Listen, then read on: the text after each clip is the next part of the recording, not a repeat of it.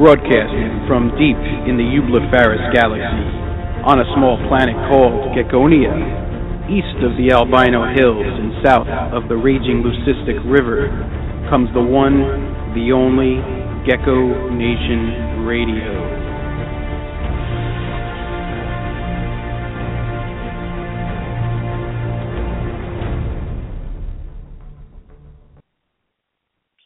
Good evening, citizens of Gecko Nation. It is another great Sunday night, and I'm happy to be here doing the show with you all. And of course, for tonight's episode, and uh, probably most of the future episodes, we have our new co-host, Mr. Tim Walton. Tim, you're live on the air. How's it going? I like that you just dropped the y'all because um our guest tonight is uh is a Texan and she'll be dropping some y'alls, I'm sure, when we bring her on. I actually do use that term, and I'm not even like from the Southwest or anything. And uh I don't know. It's just it's just an easy, comfortable way of talking. I don't know. I like it. But yeah, it's, it's the first time. It's the first time I've heard you uh pull one of those out, though. Oh, I, you'll you'll be surprised. I uh, I I'll I throw all kinds of different uh, you know, different uh words out every now and again, and you know that I just don't normally use. And some people think I'm like joking around, but like I say indeed a lot, and uh I, I don't know why I say it. It's just uh it's just an easy way uh for me to I don't know have a conversation. Oh, you know, somebody says something like indeed, indeed. I don't know. I like that word, but uh it's funny. Um, tell us a little bit about tonight's guest, uh, too. Um, Kristin Tran is our uh, guest tonight. She's uh, the owner of Medusa's Balls, uh, and they mainly breed ball pythons, but work with a few other species, including um, some geckos. And uh, she's a hobbyist breeder, and um, we'll have her on to talk about some of her experiences in the hobby and how she got started in the hobby and what she's excited about. Um, as the 2015 breeding season rapidly approaches, and um, yes, hopefully here's a, a new perspective and uh, kind of talk a little bit about some species other than leopard geckos tonight. Cool, cool. Well, that's you know I like ball pythons, and ball pythons are really starting to uh, come into their own in a way, and you know they've starting the to. Last, uh, well, yeah, exactly right. Uh, well, for the last, you know, I don't know, like decade or so. Actually, only it's only been a couple of years where they where a lot of these morphs have really been accessible to the average and new hobbyist that you know isn't going out to invest in thousands of dollars. So, you know, in a lot of ways, it's kind of like a new frontier in a sense where, like now, just about anybody can uh, get an exciting, cool morph, multi-combo genes, and uh have some fun breeding and making uh making other nice stuff and uh and I think it's pretty pretty cool. I mean, two, three, four years ago, you know, a lot of these morphs were just out of reach. You just couldn't afford them. Ten grand, twenty grand. Um I saw a uh, super pastel vanilla fire on Facebook for seven fifty today. And something like that even two years ago was probably like five grand. So you know, I think that's that's a good thing. What do you think uh, about the the pricing of ball pythons, Tim? Um, I think it'll be interesting. That's, that's something that I wanted to uh, discuss with Kristin, and and not so much uh, specifics in terms of pricing, but just okay. um, I I actually uh, recently thought about acquiring um, some ball pythons.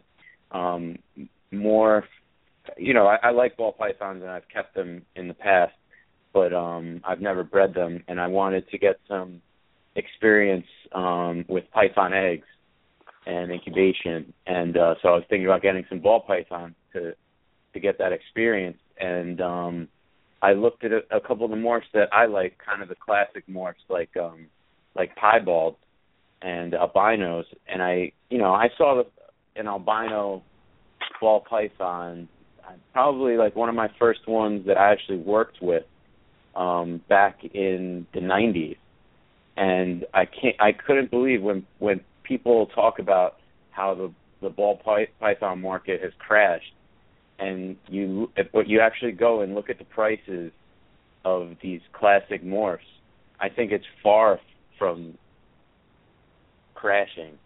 It's you know if if you had bought you know paid thousands of dollars for for these morphs ten years ago, even if you produced one every other year, you would have you know more than than recovered your initial investment. And uh I just can't believe when people say that you you know use that term the the crash of the market when you know there's still you know several hundred dollars for a morph that's been around for 20 years. Um yeah. but I think that that's something cool that we can uh tackle when when we bring Kristin on. Excellent. Yeah, that that is a big thing. I mean, it's all perception uh from what I can tell, you know, and yeah, sometimes people freak out totally unnecessarily about things and we had a little bit of a, a freak out with leopard geckos right before September. Uh, you know, people really weren't buying leopard geckos at the end of August. Uh it was just, you know, different things going on. I I blame it on people getting ready, getting their kids ready for school, not really thinking about new pets and stuff and um, you know, things like that, people ending their vacations and all that. But uh right after you know September, everything went back to normal and gecko sales recovered. Uh, so it's it, it's ebbs and flows, but yeah, that's that's definitely something I'd love to talk about tonight with Kristin about. Um, folks, I just want to uh, let everybody know that the auction for Christina's Pet Sanctuary, I was uh, going to have it Monday through Wednesday of this week, but uh, some some of the auctioneers haven't gotten their submissions in yet and uh, I think I re- really just need another week to plan this. It's a quite an undertaking to get it all organized, and I'm doing it all by myself. So, uh, give me another week to get everything straightened out and uh, join Gecko Nation Marketplace, so you guys can get in on this great auction. What we're doing is um, we're getting a bunch of breeders and people out there to donate animals and supplies uh, that we're going to auction off, and all the proceeds are going to go to Christina's Pet Sanctuary. Uh, you can check her out at www.christinaspets.com. And she was a guest on the show about a few months back, and Tim co-hosted for that show too. So, but uh, aside from that, I just want to let everybody know that Gecko Nation Radio not only loves its listeners, but we love our sponsors too. They are awesome. Check them out, and we'll be right back. Gecko Nation Radio is a David's Fine Geckos creation and production. You can visit the show's Facebook page at Gecko Nation Radio. I also have a great family friendly group on Facebook called Gecko Nation. Apply for membership today. Gecko Nation Radio is sponsored by Reptiles Express is the absolute best live animal shipping company with great low rates. Debbie is the queen of customer service and will make sure your precious cargo gets to where it needs to. They also have a wide array of shipping supplies from deli cups, snake bags, heat packs, and more. Visit reptilesexpress.com and become a member today. Longhorn Geckos is a father and son collaboration. Daryl and Kate Burton specialize in the best Super Tangelos, Pastel Raptors, white and yellows, and really nice wild types. Follow them on Facebook at Longhorn Geckos and on their new website coming soon. Ohio Gecko is famous for amazing tangerines, snows, and other very unique leopard gecko projects. Thad also has some incredible fat tail morphs available from stingers to starbursts. Visit him online at ohiogecko.com and at expos in the Northeast. He is also the owner of geckoforums.net. Dale's Bearded Dragons is your one stop source for any reptile supply products that you may need, from Exo Terra, Zoomed, Repashy, Repcal, Fluker, and much, much more, and all at 20 to 50% cheaper than your local pet store or big chain pet store. They are also the biggest reptile supply distributor at most of the Northeast expos. Contact them directly online at dalesbeardeddragons.com or message me on Facebook and I'll put you in touch with the owner. And if you're looking for quality food for your dubia roaches, crickets, mealworms, and superworms, look no further than MS2 Premium Insect Chow. Made with reptiles in mind, it contains no dog food, cat food, or chicken mash. Using only vegetable proteins and high quality ingredients, MS2 Premium Insect Chow will have your feeders making a beeline for it. Contact ms2ent.weebly.com or It can also be purchased at Rainbow Mealworms and AB Dragons. That's right, folks. And AB Dragons has a standard uh, discount code for Gecko Nation radio listeners and fans, and that code is Gecko, all in caps. Use it at checkout and get 5% off your order. And uh, basically, what you can do, folks, is um, talk to our sponsors. Tell them that you like the show, and uh, they'll likely hook you up. Um, they like the show, or else they wouldn't sponsor it. So they're probably going to like people and customers that like the show. So everybody likes each other, and everybody's happy, and maybe you'll get a discount. So uh, that's good. So uh, so what else is going on, Tim? What what is that? What is that one thing that we talk about at every show right in the beginning that's really important? To get people off of the crappy Facebook and onto the awesome geckoforum.net. Right, absolutely. So you know, like as far as it goes, Facebook is like the kindergarten, and Gecko Forums is like the um, Oxford University of geckos, and as far as information goes, right? Is that a good analogy? Perfect. Right on. Okay. Yes. So, folks, if you're listening to the show, if you're really seriously interested in learning and getting information um, that'll take you not only your projects to the next level, but also your business or uh, just your knowledge, you're going to want to really get the best and most accurate information, especially on the history of some of these morphs and lineages. That's so important. Um, especially, yeah, if you're going into if you're going to try to make a business out of breeding animals, geckos, snakes, you know, you, you need to know the lineage. You need to know the history. You know, you need to know who did what to create what, and that information isn't really found on Facebook easily. So go to Gecko Forums, do your history. It's all there for you. Um, check it out. And another thing I'd like to mention, everybody, if you like our show and you like listening to uh, us talk about reptiles and have our guests on, you will likely uh, enjoy our uh, affiliate, Herpentine Radio.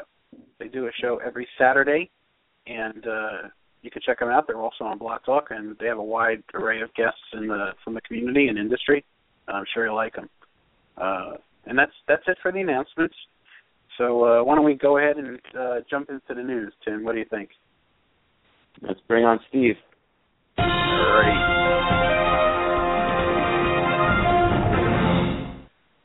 Good evening, Geckonians. What's up, Steve? How are you? Pretty good. How are you guys? Good, good. And I, I think it's uh why don't we go ahead and make a little announcement. And uh folks, uh I I know a lot of you guys love the news segment, but we are going to be uh transitioning away from doing the news. Uh Steve does a lot for the show with his audio and video work. And uh you know, the news stories, reptile news, it's good, it's interesting. Uh, but a lot of the stories kind of just repeat themselves, you know, like a snake found in the shower, somebody, you know, uh Steve, you you can you know him better than me. But uh yeah. you know, I think it's kind of it kind of gets uh, a little monotonous. So, you know, we were talking and uh we're going to give Steve a break. He's going to take uh you know, focus on other uh things with the show. And uh well, you know, you know, I mean when something important happens with USARK or whatever, uh you'll come on and give us a news flash though, right? Yeah, yeah, we can do that. Sure. Okay, yeah, because that's important. So, yeah, we're going to keep the show flowing, the format flowing, and the you know we're we're always changing things with the show because we want to keep it fresh and new and uh, you know relevant to what's going on. So, I hope you uh, hope you guys like the new format. So go ahead, Steve. Uh, let's see hear what you got for us. All right. Since you talked about finding snakes in things, Brit- right? British British Columbia, a couple purchased a used Volvo, and the following day discovered it came with a ball python.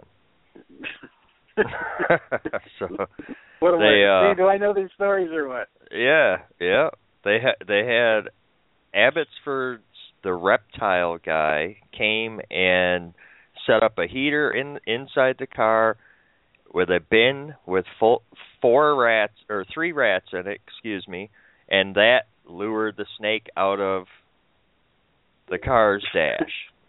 So, oh my god, that's I can just picture Yeah. that. That's so funny. So that that's pretty good bonus, I think. You buy a car, you get a free ball python. Well, if you're not deathly afraid of snakes, yes. right, yeah. I'm sure. What what are the odds though? I mean, uh, percentage wise, statistically, I would think you know only a small percentage of people really enjoy finding snakes in their cars. Uh, so Oh, yeah. yeah. I w- I wouldn't mind. no, me neither. All right, this next article is kind of weird. Um, it's out of let's see, it's out of the Pasadena Star News, and it's it reads news. Political ads are filling the airwaves, and this is the author's view.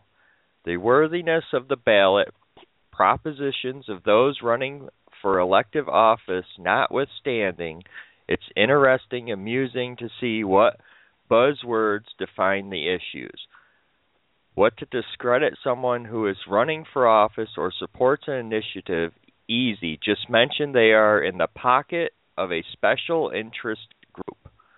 No need to mention who these shady groups are. The implication is that they are evil, even though they include lobbying groups such as the United States Association of Reptile Keepers, the American Dehydrated Onion, the Garlic Association, and the California Cling Peach Growers. Now that's that section. It just I couldn't believe they included U.S. Ark in there. you know. I kind of I, I was a little distracted while you were telling telling that uh, story, Steve. Just rehash it a little bit. Um, What- it's, what is it? It's kind of it's kind of hard to explain, but the the main part of it that that caught my eye was included USARK. It says no need to mention who those shadowy groups are. The impl- implication is that they are evil, even though they include lobbying groups such as U.S. Ark, the Uh, American De- Dehydrated Onion, the Garlic Association, and the California Cling Peach Growers. the Garlic Association should really be considered evil because anytime you eat garlic, it affects your personal life and your uh you know your friendships and your relationships. So you know they should really get on the ball with that. But call U.S. Evil, how could you know, Right, Why I- would they? Yeah, yeah, it's kind of weird. Um, it is strange. It really is. yeah. But you know what? Let me just I'd like to make another comment on this. You know, when somebody starts a little business, maybe it's you or me, Steve, or even Tim or anybody, they usually have the business's best intentions at heart and you know they're they're really happy they want to do it really well they probably have a product or something that they uh you know they put their heart and soul in and they build their business from there eventually the business gets bigger and bigger if it's a successful business and it becomes a corporation and a big big entity type thing at that point the original founder of the company has little or no influence in what actually happens and it comes becomes this this machine and there is no more heart and soul put into it. It's just a money making machine for investors. And at that point I believe these businesses quote unquote become evil because there's no more of that human I don't know, that human feel to it. You know what I mean? And it, this is just my opinion. So in a, in a sense, these Yeah. big conglomerates and these huge, you know, corporations and this, you know, they you hear all the time how poorly they treat the employees and you know working conditions, this and that. And I'm sure the original founder of the, those businesses that wasn't their plan for that to happen that way. But uh, you know, I think it's just a part of if you feel that that's success and that's where you're headed, I think you have to drop some of your I don't know humanity in a sense to get your company to that point because it's a big machine at that point. That's just my opinion. I don't know what you guys think. yeah, Tim, you awake yeah. with us? I'm good. I'm just listening. okay. But all right, go ahead. That's, uh, All right. I'm gonna say Our, our next story is gonna go in Newsweek on November seventh. It looks like it's gonna be a front page, and this is what it says: Extinct.com. Some of the rarest species on Earth are being killed off by traders on Facebook. So inside the article says the black market trade for endangered animals flourished on the web. Um, I'm just going to read part of it because it's like 15 pages long. But um, it says that the black market trade is the fifth largest contraband trade, ranking just after narcotics. Excluding illegal trade in timber and fi- fisheries, it nets an estimated $10 billion per year. All of the sales are taking a toll according to a recent World Wildlife S- Fund study. 52% of the wildlife population around the world has disappeared since 1970. Jeez. Wow. That is insane. It is. It is insane. Well, And there's a like new movie coming out about the kind of echoes this story. Uh, coming out in the beginning of November. It's called Interstellar. It looks phenomenal. Um, you know, they talk about how a lot of the species are gone, and um, Matthew McConaughey's in the movie, and people are trying to look for a new place to live other than Earth, and pretty interesting. But if this is the way things are going, Steve, I mean, we're not going to have any animals in 20 years. I mean, right? I mean, is that how it's right? going? Yeah. Yeah, you look at it that way. You know, if that's half the animals, you know, since 1970, that's unreal. I mean, Yeah. Yeah. Humans are a big problem on this planet.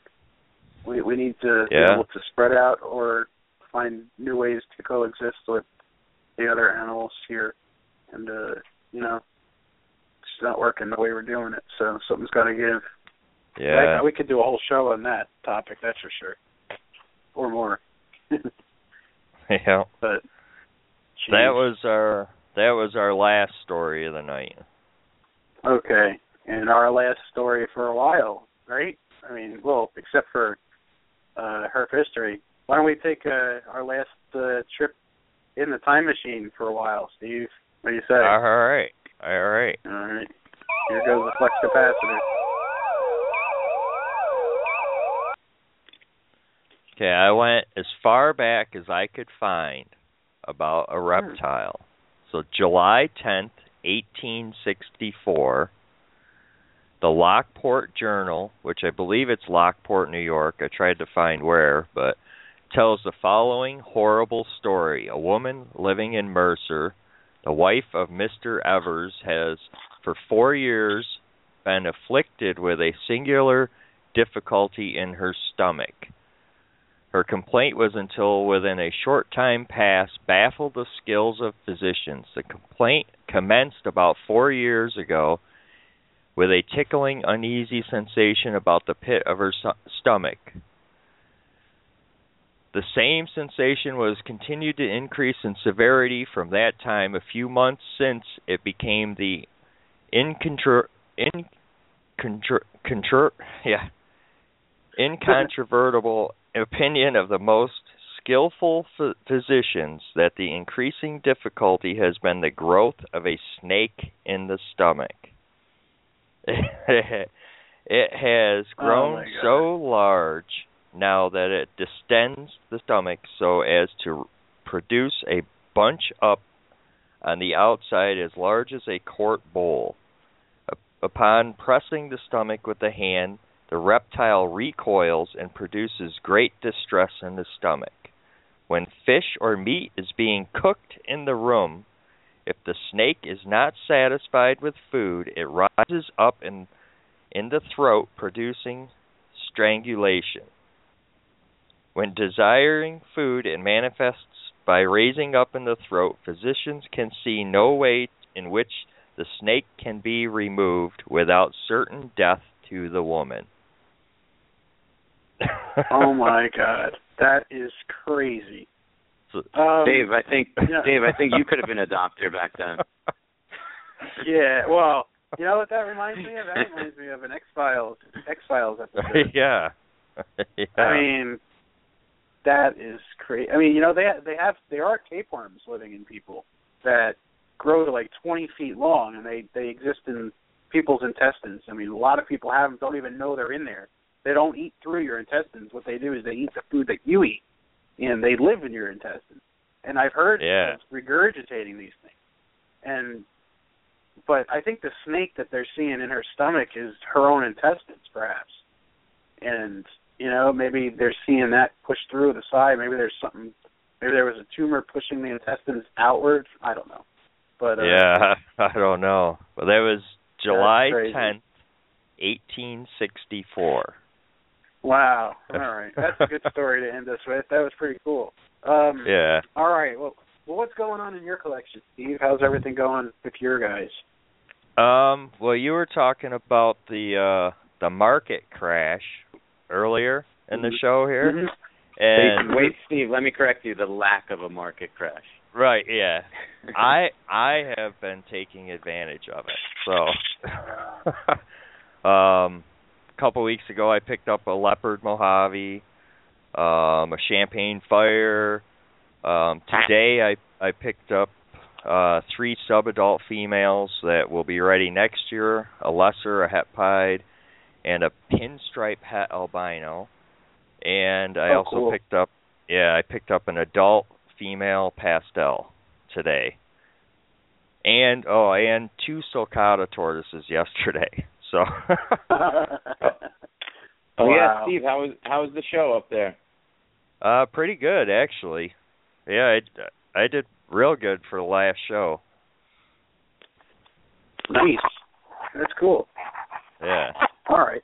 Awesome. Well, we won't be seeing you next week unless there's some kind of crazy USARK update, I guess, right? We'll talk more about what you know what we'll be doing in the future. So, uh, just want to just seriously on behalf of the you know all the listeners and Tim and everyone, you know Tim could speak for himself, but I just want to thank you very much for everything that you're doing for the show and uh, all the effort that you've put into the news so far, and uh, it it really adds a good element to what we do. So, thank you very much, Steve. Oh, thank you. And uh, hopefully this will give me more time to do better videos. So. Cool. yeah. yeah, that'd be awesome. All right. Definitely. Awesome. I gotta get I I gotta get you guys in them though. Uh, yeah, we'll see. Uh, I'll, I'll think about that. I think that. Dave- Dave's a better actor than I am, so uh you could you could use him for I was All right. actually in a I was actually in an independent film once. It was a low budget film, but uh yeah, I- I'm not really an actor. I've never been trained in acting though, but it's pretty funny. All right, well, Steve, we'll let you go. Thank you very much for everything, and uh, we'll talk again soon. All right, thank you guys. Thanks, All right. Steve. Take it easy.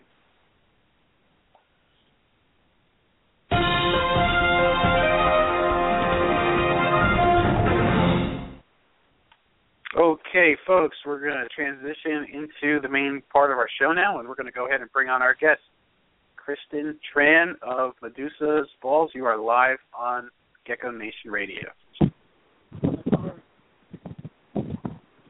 Hi, Kristin. You there? Hi. How are you? Can you guys hear me? We're doing really good. How are you guys? Doing great. We hear a little bit of uh, I don't know, wind noise. Is there something maybe you can do to clear up the Oh, the quality a little bit? I'm of the audio? outside. Sorry. okay. I just got Okay. inside. Can you hear me better now? Absolutely. Yes. Yeah, that, that Awesome. sounds much much better. Well, first off, I just wanted to thank you guys so much for having me on the show. This is such a, I don't know, like it's just so great to even be here right now. So, Awesome. Well, it's, we're happy to have you. yeah. Thank you, uh Wow. thank you for agreeing to do the show, especially on short notice. And um, you know, and we didn't realize that you were doing a, a reptile show this weekend. It was the San Antonio show, correct? Yes, it was. And that's a two-day show. How did that go for you? Um, it was really awesome. I mean, every show that we do is just kind of great just because we get to, you know, meet all of the other reptile freaks and we get to talk about things that you know you can't really talk about in quote unquote real life to normal people because they'll just kind of look at you weird. So it was really good. It was really good. Um, lots of vendors, and the San Antonio show in Texas is actually known for its hots. So there were a lot of vendors that had hots there. So that was that's always exciting to see. Yeah, that's definitely something you don't see every day.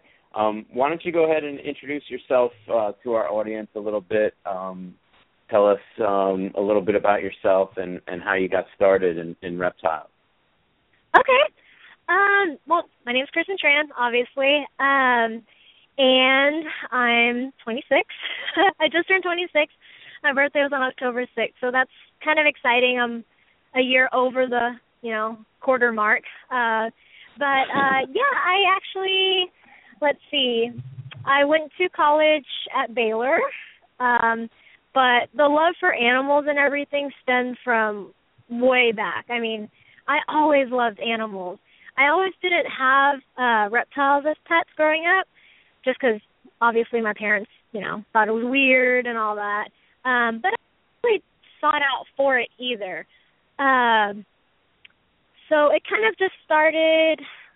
My earliest memory of snakes or reptile related things was my grandma actually read me a book, and it was a book that I I don't I don't really know where it came from because I was so young. I, I may have been like, I mean I was under ten years old, looking at the pictures and she would just point to this one and this one and be like, "Ooh, this one's venomous. Ooh, this one's really bad." And you know, look at how scary this one is. And I was just in love. Um snakes were my favorite animals ever since ever since I could remember. And I think a lot of it had to do, ironically, with my parents. Um, you know, when we were in church and stuff, because they were pretty religious. Um, they're Catholic. I was raised Catholic, and uh, they would be like, "Yeah, snakes are the sign of the devil." You know, uh, Mary steps on the snake, like that's the statue, and all this. And I just remember thinking, that's not fair, because you know, Satan actually chose to be a snake, like it wasn't the snake's fault. So I just viewed it as a misunderstood creature from a very young age, and for some reason, I guess I was drawn to that because we all feel misunderstood, you know, when we're children, maybe. Um, but yeah, I was always fascinated with it. I loved watching National Geographic and Animal Planet. You know, back when um, it was what's his name? I know Steve Irwin, but there's another one, Jeff Corwin. Oh my gosh, I loved Jeff Corwin. Is that that's his name, right? Jeff Corwin? Yes. Yeah, absolutely. Okay, yeah. I remember it as a child, I told myself I wanted to marry Jeff Corwin because I thought he was so hot. I remember during an episode, I spotted his wedding ring, and I was really sad about it. so, um, but I actually didn't own my first reptile or my first snake until I was 21. Yeah. So it's it's it hasn't really been that long. Um but that's what but really got me started into grown, the hobby. It's definitely grown fast for you then, huh? Yeah, it was like on steroids. Yeah. It I got bit by the bug and man, it was it was horrible. I mean, it's wonderful at the same time.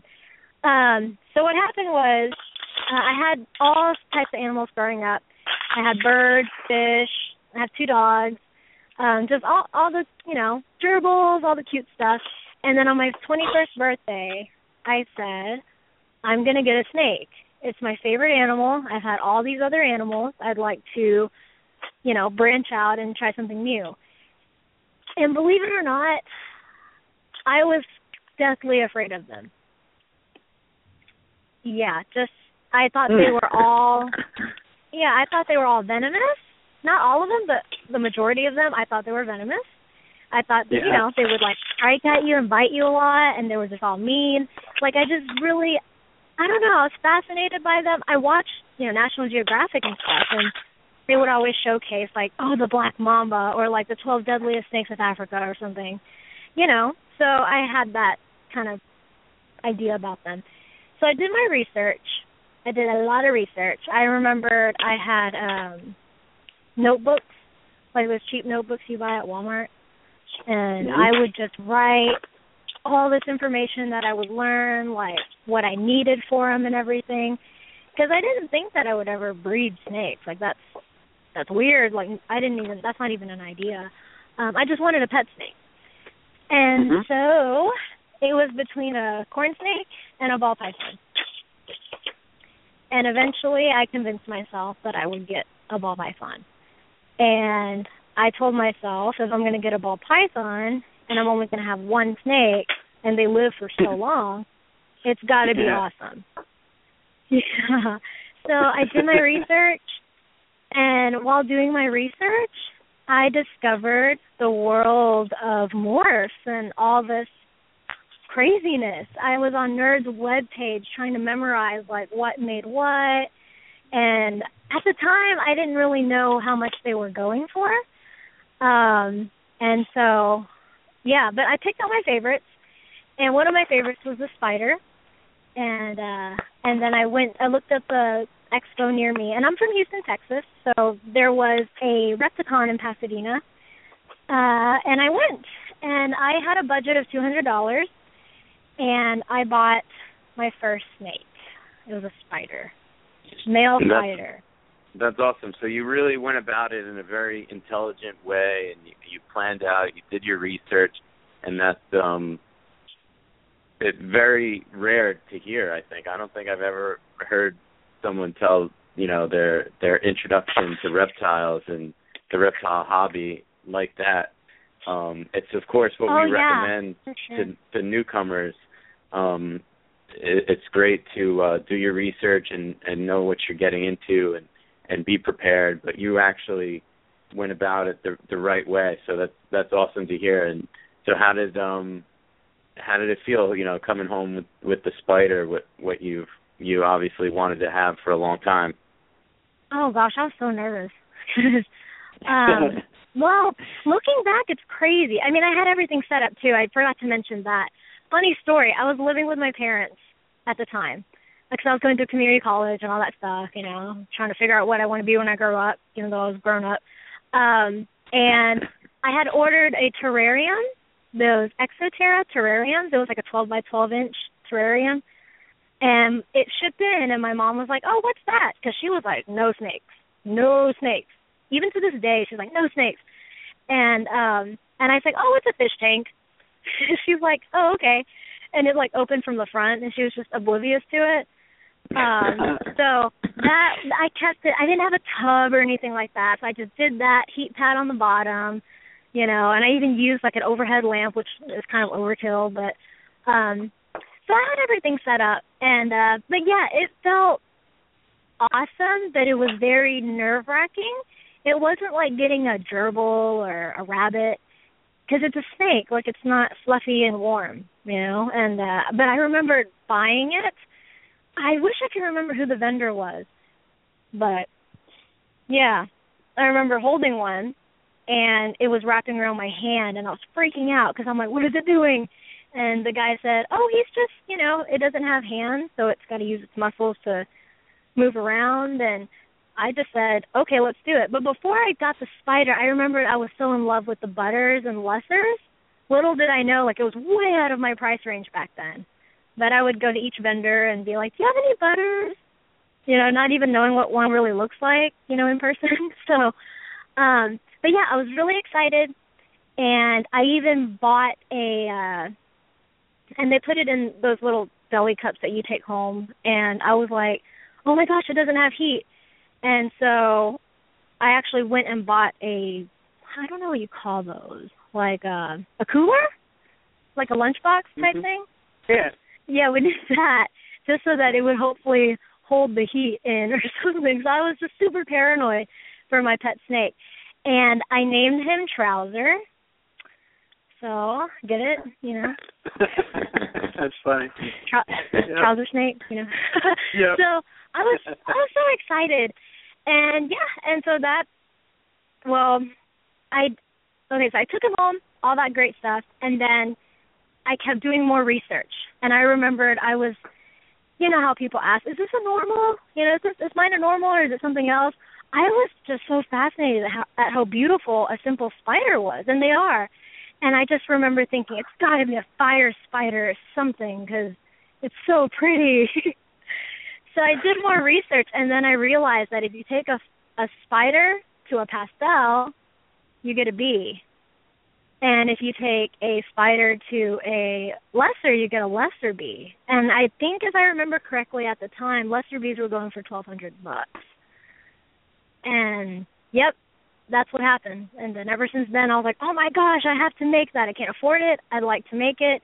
And so the following summer, I dropped four hundred bucks on a little itty bitty female lesser, and I also bought a pastel. And then, you know, the rest is history. So and then you were off That's to the races. That's cool. yeah, but actually, I didn't start acquiring and breeding until way later on because I, I um, I transferred to Baylor University to finish off, you know, my education and everything, and so I had a horrible roommate. I would so say her name right now, but that's, that's just not professional. Um, but she was awful, and uh she did not like my animals, even though she never saw them. I actually kept them in tanks, believe it or not, in my closet.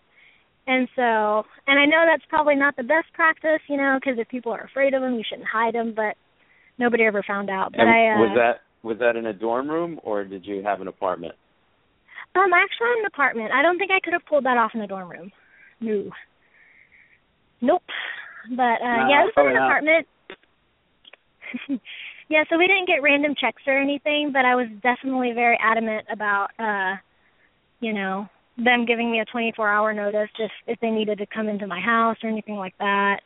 Um but it it came with its own complications because I was using a heat lamp and a heating heating pad underneath at the time. Um and I swear the two apartments that I stayed at, I burned the carpet because the heat lamp was on the carpet. Yeah, the first time I was a little inebriated, so I I give it that. It's college. But the second time I don't know how it happened. And I was I was able to patch it up and everything so I didn't lose my deposit, but gosh, it made me so mad. So you never had any Um, uh, snakes escape while you were there?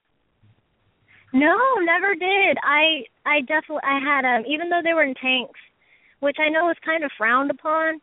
Uh uh, but back then, you know, I, I never you know, I'm in college, I'm working two jobs and trying to eat anything but ramen. I can't afford like a rack system.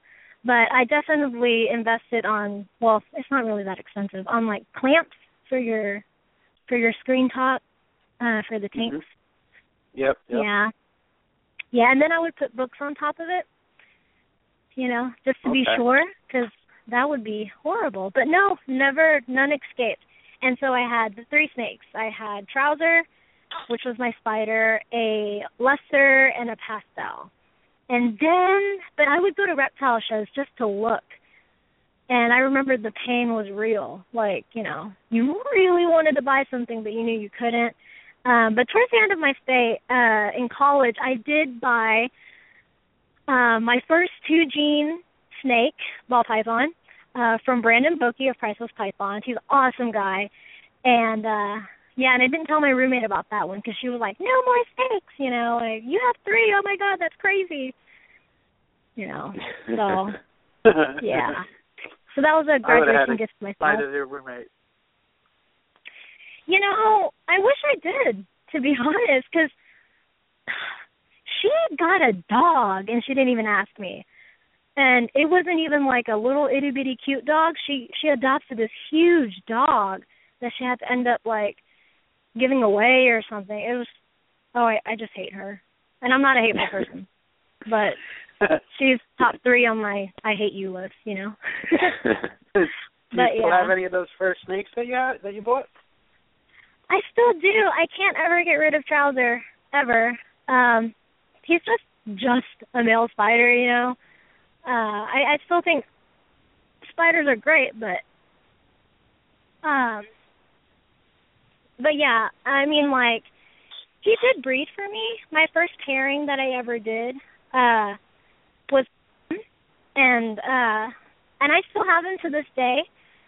I mean, I think if I ever got rid of him just because of his genetics isn't as desirable, I would kind of lose, you know, if my true passion all about. You know what I mean?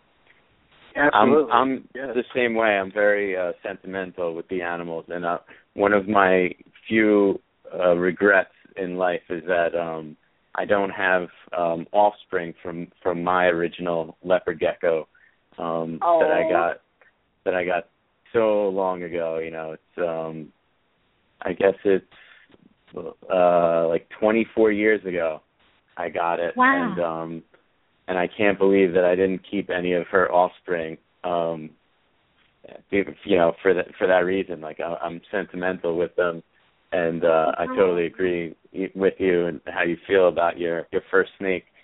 Uh, Kristin, so tell us, you know, how you kind of, you know, I, I imagine that when you graduated from college, your um, your collection kind of grew and grew and grew. It exploded. All those years of my parents saying no snakes and uh all and your that. roommate. Oh, oh yeah, and her. Um, and of course, it you know we all have to admit like this hobby is is is pretty expensive to keep up with. Uh, but uh, yeah, actually, after I graduated, I got a big girl job. Yay! And I remember, let's see, what happened first? Did I buy my first animal plastics rack or no, I bought a few more snakes and then I bought the rack. That's right. But yeah, after I graduated, I remembered um going to NARBC for the first time. And cuz I was in Austin and so that's a bit of a drive. I mean, it's like 3 hours. It's not bad. But I never wanted to go to a show if I didn't want to buy something cuz it, it got to the point where it was painful to just look, you know, cuz you're like, "Oh my gosh, I I want this so bad that I can't." But anyway, so I got my I got a job got a place to live, all that great stuff. And it was and I was actually renting a small house out in Bastrop, Texas. And I it was nice cuz I didn't have roommates or anything, but of course I had a landlord. So that was a little difficult to hide a snake rack. Um but I spent a paycheck on at the show and it was it was great, but I was uh I really realized how deep I was into it cuz I mean, I'm a girl, but I don't like shoes or clothes or purses and stuff. And it's it's okay if you do. That's cool. But my whole thing is is snakes. Like, yeah. And so I I accepted the fact that I was an addict. so it was great. And um I imagine since you did all that research before you got your first snake that you also um started researching and did a lot of research about breeding. Um tell us some of your Yeah. early experiences with uh breeding your snakes.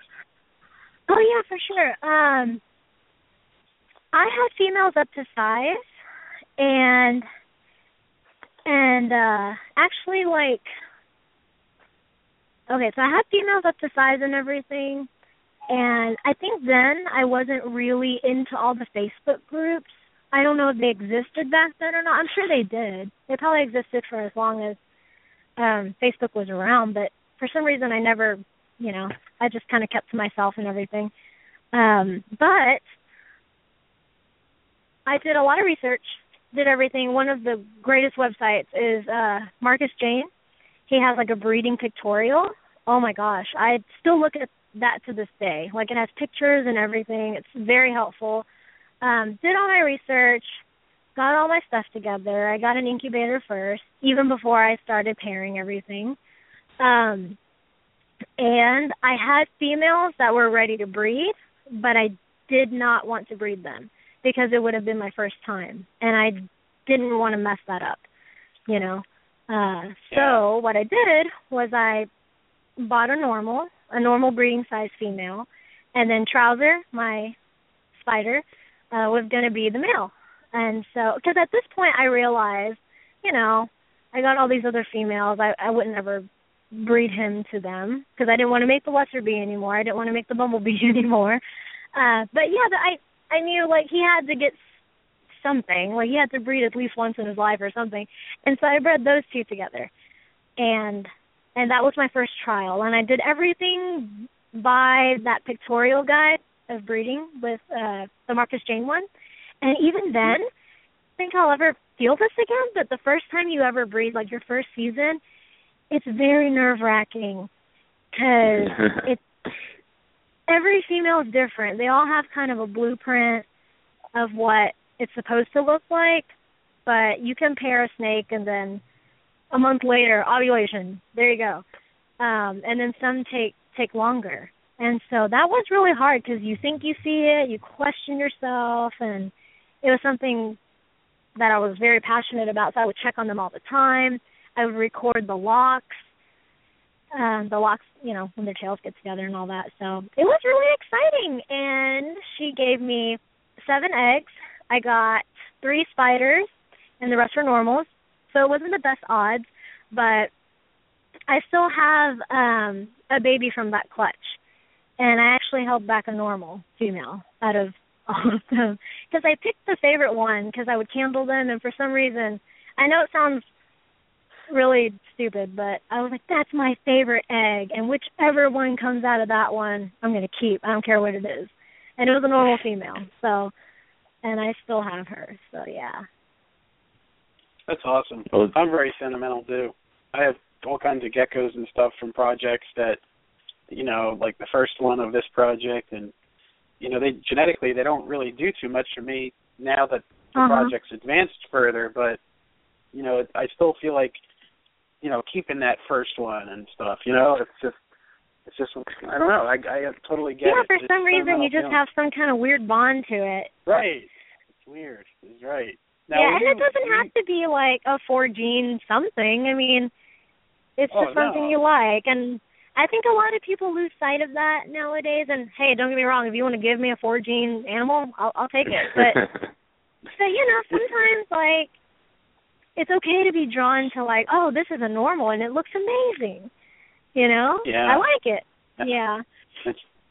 I'm looking on your Facebook page, and your cover photo um, has those eggs with the little heads popping out. It looks to me like you didn't um, go ahead and pip the eggs as some ball python breeders do. Do you? Do you? Can you tell us a little bit about what pipping is, and do you pip? Me, uh, I I try to, but it doesn't work out just because I'm very impatient. Uh, well, you know, if I if I don't remember that they're in the incubator, like if I'm busy with life and all its stresses, then it's then it's good. But sometimes, like I look at my calendar for some reason on my phone, and I'm like, oh my gosh, we are on day 55. You know, um, and there's lots of methods of doing it. Uh, a lot of a lot of breeders that I highly respect um, recommend not to cut until the first one pips. Um, and then I've also Okay. heard day fif- yeah day 55 to 60 is if you have to cut, then cut then. Um, okay. but me personally, I had a clutch this season that I let pip naturally, just because I was running a contest on it. The first one pips, you know, if you pick an egg, you get it, kind of thing. So I can't really cut that one, even though I, I wanted to. Um, but the rest of my stuff, I have cut them. Yeah, on day uh, on day fifty five.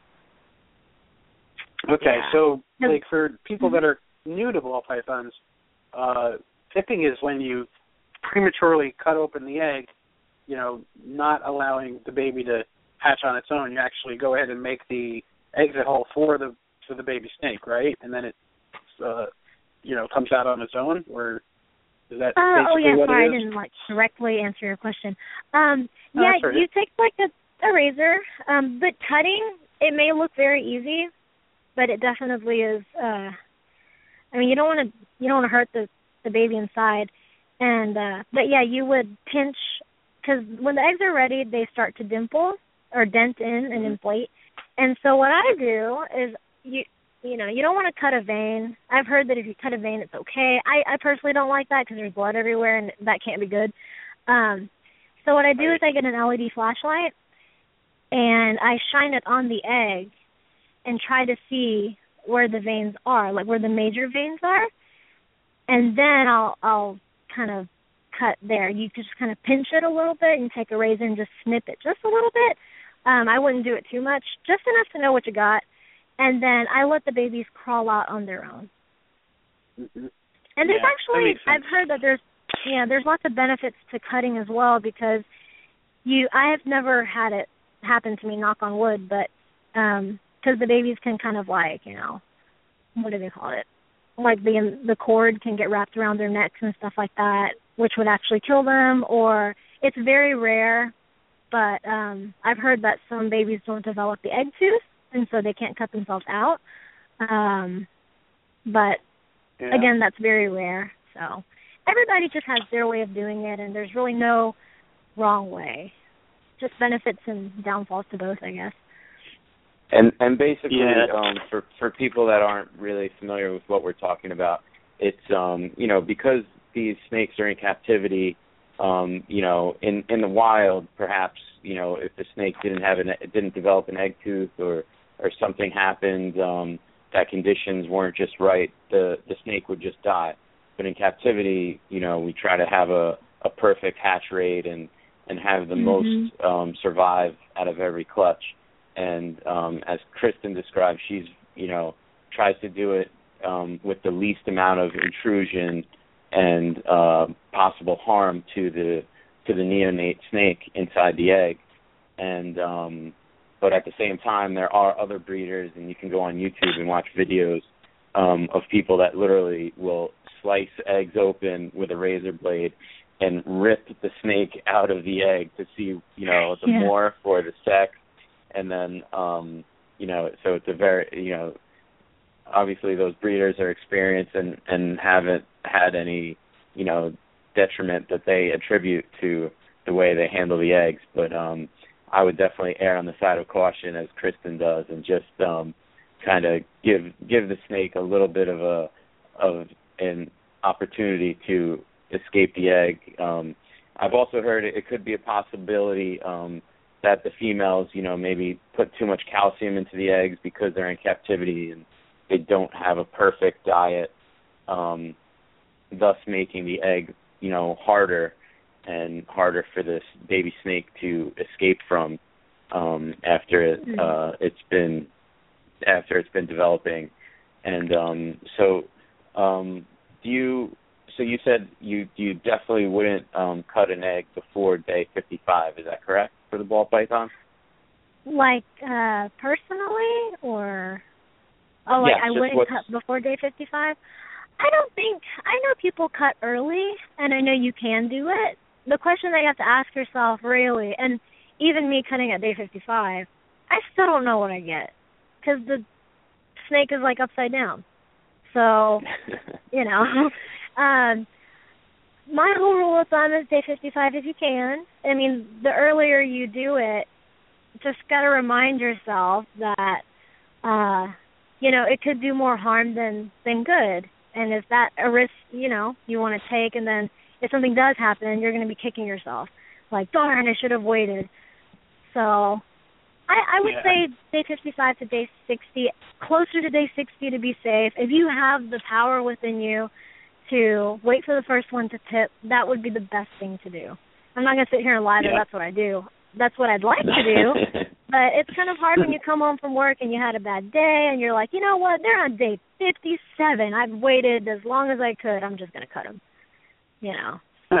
So yeah. Right. But day 55. And, and and your incubation temperatures have to be uh pretty pretty steady for for you to be confident in in cutting them at any you know at at day 55 or over. I mean, you know, some some people that are using cheap incubators have fluctuations in temperatures and stuff, and you know that could prolong the development of some of these snakes. I would think, right? Yeah, definitely. Actually, this year, um, I incubated at lower temps, and so I was. uh I mean, you know, at lower temps they develop a little slower, but they're from what I've heard is they come out bigger and fatter. And so I tried Okay. it and it was great and everything, but in relation to what you were saying, yeah, that they could have actually, you know, instead of cutting at day 59, incubated at 89 degrees, me cutting at day 55 at 87 degrees could have actually been, you know, like day 53 or something in development. Yeah. Does does that so, make so kind Or- of so kind of premature. Yeah, a little bit, but um but I've heard of people cutting way earlier. I I would just never imagine, but uh but yeah, that's just my rule. Okay, great. Uh, Kristin, we're going to get into some more uh, detail about um, how you keep uh, your ball pythons and some of your upcoming projects, but um, we're already at the halfway point of the show, so we're going to go ahead and, and take a break. And um, okay, everybody stay awesome. tuned. Everybody stay tuned, and uh, we'll have Kristin back after the break. All right, here we go. Check out our amazing sponsors. Gecko Nation Radio is a David's Fine Geckos creation and production. You can visit the show's Facebook page at Gecko Nation Radio. I also have a great family friendly group on Facebook called Gecko Nation. Apply for membership today. Gecko Nation Radio is sponsored by Gecko Boa Reptiles is your source for the highest quality leopard gecko morphs and wild types, from white and yellows to radars, amazing tremper morphs, and rare subspecies. John is a world class breeder and extremely knowledgeable. If you're looking for something truly special in geckos, contact John Scarborough at geckoboa.com and on Facebook. Rainbow Mealworms is the largest worm grower in the world and selling to the public since 1956. If you need the highest quality mealworms, superworms, and crickets for your pets, contact them at www.rainbowmealworms.net. Ron Tremper is the biggest contributor to leopard gecko morph making, known worldwide for his amazing examples of living art. You can now download his Leopard Gecko Care app, his Morph Encyclopedia app called Leopard Gecko Pro, and visit his site, leopardgecko.com, to see where morphs are made. GiantLeopardGecko.com specializes in giant and supergiant leopard geckos with a focus on selectively bred exceptional lines of many different morph combinations, including high-end African fat tails and crested geckos. With over 17 years of experience in herpetoculture, Keith Kiggins brings you quality, integrity, and value. Check out GiantLeopardGecko.com on the web and on Facebook. Supreme Gecko is a great source for crested geckos, day geckos, and other species, including micro geckos. Wally Kern is a top notch breeder and gecko enthusiast. Visit SupremeGecko.com for his available animals and supplies. ABDragons.com is your source for the highest quality dubia roaches. Whether you're starting a colony of your own or just need feeders for your insect eating herps, abdragons.com can't be beat in quality or price. They are also a huge distributor of FlexWatt reptile heat tape and have very competitive pricing. Check out abdragons.com online and on Facebook. That's right, folks. Make sure you use the code GECKO, deal in caps at checkout for 5% off your order. Uh, all right, we are back in our second half of tonight's show with Kristin Tran of Medusa's uh, Balls. So we're going to go ahead and bring Kristin, Kristin back on the air. All right, Kristin, you're back with us.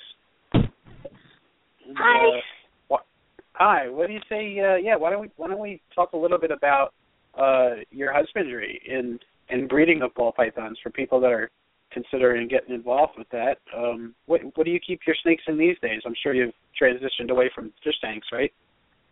Oh yeah, yeah. Def- I do not have a bunch of things anymore. um, so husbandry. Let's see. Sorry, it's just outside and it was really cold. Even though in Texas it's probably not that cold. I think it's like 70s right now. But um, Oh, that's anyways, nice. anyways, I'm I'm all shaking. I'm like, oh, it's cold. Um, I have my snakes in a rack system. I think if uh, well, it depends. Like you have a lot of questions to ask yourself. If you want to become a, s- you know, if you want to breed snakes, um, the first question I'd ask myself is, do I want to breed a lot of snakes, or do I just want to breed these two pet snakes that I have? Um, and I think a lot of what people are going for is they want to do a lot of breedings. They want to make a lot of cool morphs and combos and all that great stuff. And so the first thing I definitely would advise uh, advise as a person who's starting off is patience. Patience is it's horrible, but you you just got to have it because it takes a very long time to kind of build up everything. And uh so, Yeah. anyways, the question is what keep what do you like keep them in? Yeah, let's Uh, talk about I how keep them in keep a, them. a rack system.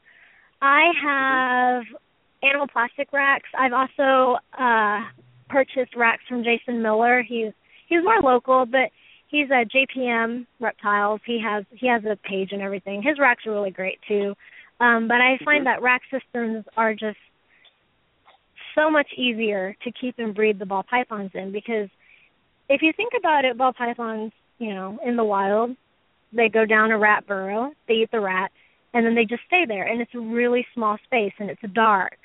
Um, so a rack system can provide all of that. Not saying that you can't breed them in tanks, but I don't know. I just prefer to have all my snakes in in the best that I think it is for them. Um, so I breed them in, within the rack systems. Okay. Yeah. Cool. And you know, during the during the I guess it's cooler in Texas. Like up here in Pennsylvania, it's like today's like the coldest day we've had. It's like 37 or something. It's freezing out. Oh, But, uh, really? I'm complaining about 70s. yeah. Don't complain. It's so nice down there. I wish I was down there. But uh, but it's windy. yeah, like- ah. um, but you know the snakes they they really can sense the change in seasons. Well, even if you don't necessarily live in a colder climate, um, they're kind of programmed Oh, yeah. to to know these things, right? Mhm. Yeah. Oh, uh, are you asking like how do I prepare for breeding season? Well, or Well, that was going to be my next question. Yeah, like what do you do this Okay. time of year differently than you would do during like the summer months? um, well, this time of year, ball pythons you can breed them year round, uh, but a lot of breeders this is the breeding season, and what a lot of breeders will do is they will uh, lower the temps a little bit. Um, so during the daytime, I mean, there's so many ways of doing. I, I've heard of breeders saying, "I just pull the plug on my rack," you know, and there you go, constant all the time. Um, I personally do the normal hot spot during the day, and then Mhm. at night I'll go down. So 89 during the hot spot or the hot spot during the day, and then nights I will do 80, 85, somewhere around there. Um, and then also other breeders have just simply relied on, you know, the ambient temperature of the rooms going down. And some breeders they don't even they don't even do a cooling season and they still have great success. So, you know, I feel like we may overanalyze things or or maybe it's just simpler than we think, but it just kind of depends on you know personal preference. But you're absolutely right. Like during the seasons and everything, I think the the snakes just kind of realize it. Um, I think Yeah. you know they can sense it with the the temperatures, like just the ambient temperatures, and then you know the day daylight cycles. You know when you open a door, they can just sense sense it in the air. You know, so Oh yeah. it sounds even, kind of silly, like, but No, I mean even in a rack system where they don't have light, they know night and day. Like if there's a window in the room, um, they're gonna Mhm. see the light change. oh yeah. Yeah, and they're they'll sense it. They'll sense other things too. And I Um, I forgot what the word is, but I they sense like the pressure in the air between the yeah, barometric pressure. Yeah. That's the word. There you go. yeah, and then they sense that. I mean, just by you going in and out of your house and then opening their room, they sense that as well.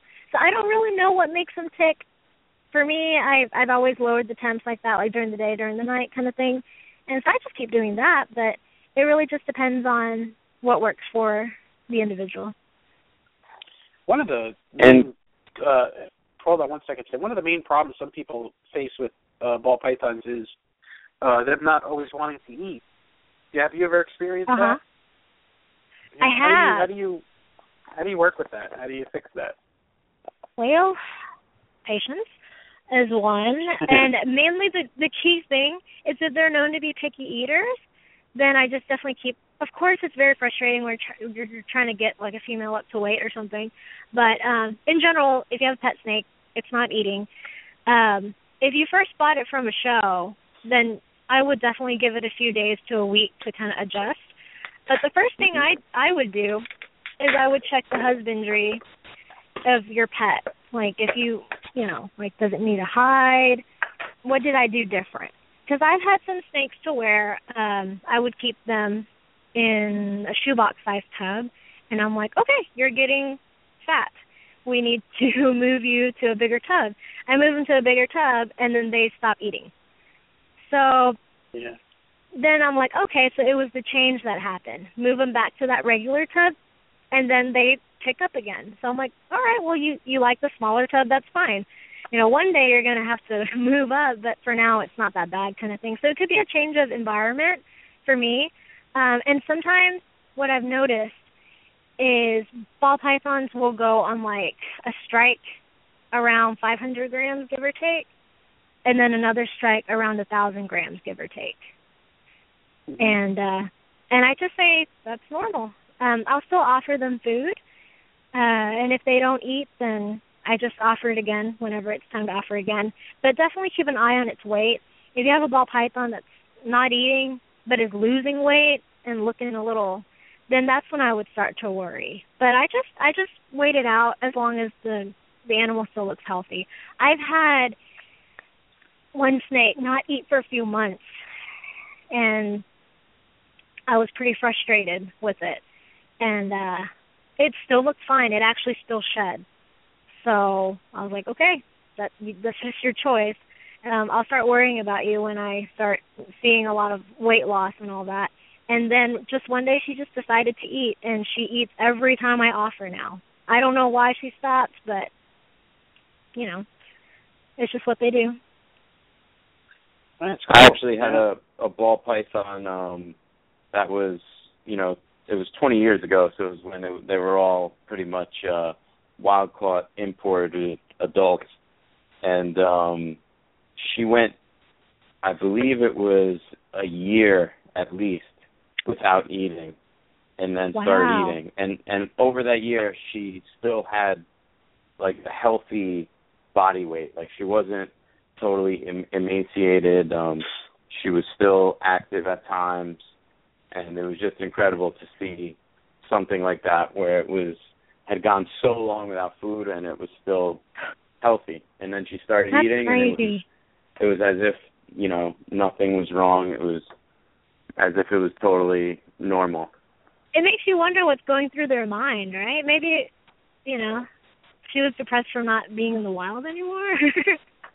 I don't know. Um, she did. I, she did have parasites. She had external parasites, oh. and um we didn't know whether she had internal or not, but we did treat her for internal Uh-huh. parasites, and it was shortly after that that she started eating. So that's a Oh, wow. possibility, but again, we don't know. And back then, you know, it was very elementary, you know, to just kind of, yeah. you know, it wasn't even worth Yeah. going to a vet because vets knew nothing about snakes back then. Yeah. So we kind of just took a shot, a shot in the dark, and it, and it worked. That's crazy. I did you have to take her anywhere to give her the shot or did you just do it? We um we took her to a pet store. We were lucky enough to have a local pet store that was um uh you know that the the owner um had some experience with reptiles and and had a Mhm. lot of exotics in the store and and he just did it for us. It was just um I don't know if it was Flagyl um or Panacur uh but it was probably one of those two that he just, you know, gave orally. And then oh, um and then she started eating uh soon after that. And I do wonder if it was just the trip to the store, because um, I've heard that if you have a ball python that's fasting or is being weird out of the blue, not eating, um, you can move it from one compartment to the rack to another, or if you have a tank, move it from one side of the room to another, and and they just pick up again, you know, or vice versa, or they stop, you know. So I don't know. I've wondered. And yeah, and it's uh it's it's very interesting. You know, as you said, some do it, some don't. Um tell us a little bit about how you have your reptile room set up and um Okay. and how you how you keep your reptile room in terms of uh temperatures or lighting. Yeah. I um everything's in a rack system. So and I use Herpstat. I swear by it. I've never used any other thermostat to really know, but gosh, I love the Herpstat. It's very easy to use. And so I use that to control and I do a 89 degree hotspot. Um and I live in a house now. I bought my house geez, when did I buy my house? I think was it last year? No. Oh, okay. So it was a little over a year ago. So that's been amazing. I don't have to really deal with the landlord anymore. I'm my own landlord, so it's great. Um, yeah, I used to have them in the kitchen, my racks in the kitchen, just because I wanted to see them all the time. And then I moved it to one of the spare bedrooms. Um, so how I have my stuff set up is I have my main collection in a spare bedroom. Um, and with all the racks and stuff, it does kind of heat up the the room. So I think it's great. So I just close the door and it stays nice and humid in the entire room. Um, the ambient temperature in the room is about I think 85, 85, 86, and then and then of course they have the belly heat that's at 89. Um, and then recently my roommate, I had a friend, that was renting a room out. Um, she moved in with her boyfriend. So I have two spare bedrooms. And uh, so everyone's like, "Yay, you have a guest bedroom." I'm like, "Wrong. I am turning that into a quarantine room." Um so I think that's that's going to be awesome. Uh yeah, I used to quarantine and I'm very I wish I had I'm more strict with myself with the quarantining stuff cuz I do quarantine, and I highly recommend quarantining. Um, but I wish I had a garage or something that was like separate from the house, but my house doesn't have a garage. I used to quarantine at my boyfriend's house just because I'm really paranoid. I mean, people are like, "Oh yeah, mites are horrible." I'm like, I don't. I mean, mites suck, but I there's so many viruses out there that are ten billion times worse than mites. Um, and I would Yeah. just die if Yeah. if something happened to my collection. You Yeah, let him deal with it, right? No, he doesn't have snakes. he doesn't have snakes, so it's great. And he lives like 30 minutes away, so I'm just like, can I just keep the snake over here for you know a long time? Um, so it was great because thing, but unfortunately, I mean, I'm not gonna like make this story a sad sob story, but we broke up recently, so um, so I don't have that anymore. But if you're starting off and you want to quarantine, um, and you have a garage or something separate from the same living space, I would do that just because you can't be too safe.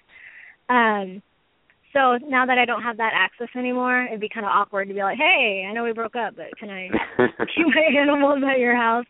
Um, uh, I have the extra spare bedroom to where I'll be quarantining the animals. So I have two bedrooms, so I'm gonna start doing that now. Well, you're lucky because Yeah. a lot of people don't even uh can't even quarantine their their new animals uh you know that far away. Some people have to do it right in their reptile room. So it's great Hmm. that you um that you have your own house to uh to do that with. Yeah. Um so uh what kind do you do you actually um keep an air conditioner or a heater um for the ambient temperature as well in your reptile room? I do not. Um, it's so just, just the uh, racks the racks Mhm. keep the the room ambient temperature at a Yeah, at a the good racks gradient. themselves, it does. Um, I mean, I would never. If I were to unplug the racks, then then the ambient temperature would be cool, just like the rest of the house. But since I just close off that room, it stays pretty humid. Pretty humid in there. Yeah. That's uh you're, you're very lucky. we have to uh up north we have to heat our rooms just uh to keep the ambient at a decent uh temperature. Never Really? mind uh you're you're spoiled. What what, what temperature do you keep your house at? Um I actually I keep my reptiles uh warmer than I than I keep my son. Oh. Well, I mean, like, do you like low temperatures in your house, or um, like, what do you have your thermostat set at? now I keep my reptile room ambient at about uh it it varies a little bit between about 72 and and 74. Oh, okay. Hmm. Is your reptile yeah, but- room like but, separate like, my from bedroom- your house? No, no, it's just um right now it's just my my basement, but um my Oh, like my bedroom right now gets down to like 60 at night. Oh my goodness. That's probably what it is. Like, I think it's your uh, reptile room is trying to fight your your AC. Cause see, I guess I'm like a cold blooded person or something. Cause I I like 79 at for my air conditioner. I get cold really easily, so maybe that's how I'm able to keep the reptile room at like 80 something. Yeah. That's Yeah. so you I you have can't it go below down 78. Huh? so it's perfect down there. Yeah, pretty much. Because I I can't go go below 78 cool. Yeah. And do you- that's, that's too cold. Do you um do any uh changes in with the light cycle or um does the room get natural sunlight? Yeah, the room that they're in has two windows, so they get their their natural, hmm their natural light. Nice. Um so tell us um I know you you started talking about it a little bit before the break, but um kind of tell us a little bit about what you um do now that it, the the breeding season is starting in terms of dropping temperatures. Um what exactly uh how do you go about that? Uh, well, what I'm doing is, well, I haven't. So far, the only cooling that I've done is with the ambient room temperature. Um, work's been kind of crazy, so I haven't really had breeding on my mind too much. I know it's breeding season, and already I'm like, wow, it's already been a year. Oh my goodness. Um, so actually, after this weekend, I was going to start pairing, um, and then actually setting because I feel like the ambient room temperature being like lower than it normally is because I've actually turned off my AC in the house because Texas has been not as hot as it usually is. So I just kind of I'm like, okay, well this is nice. I can save money on the electric bill and you know, and I I don't even need to you know use my AC because it won't go below. Um, or actually, what am I saying? Yeah, it won't go above 79 now. Um, so yeah, so the snake room has been a little bit cooler than usual. And uh, what I have been doing lately is I cycle the air out. So I have a little window fan. I kind of just crack a window and put the fan on and just kind of cycle the air out um, every day, and uh, and that keeps it kind of nice and cool. Um, I also have rats in the room too, and that's why, also why I'm doing it. Because I just kind of moved everything since my roommate moved out, so I have the rats and the snakes in one room, the main collection in one room, and so I cycle the air out. Um, and actually coming back from this weekend because I'm located out of Austin. Um, coming back from the show, I will probably start pairing them up this week, maybe later on in the week, depending on how crazy my work schedule is. Uh, and yeah, and hopefully I'll see some locks or something. If I don't see some locks, then I think I'm going to set the thermostat to, you know, the high and low cycle. Maybe kind of get them going or something. But, but yeah. Nice. And um and do you take uh your males and introduce them to the females or do you do the opposite? I I introduce the males to the females. Um yeah.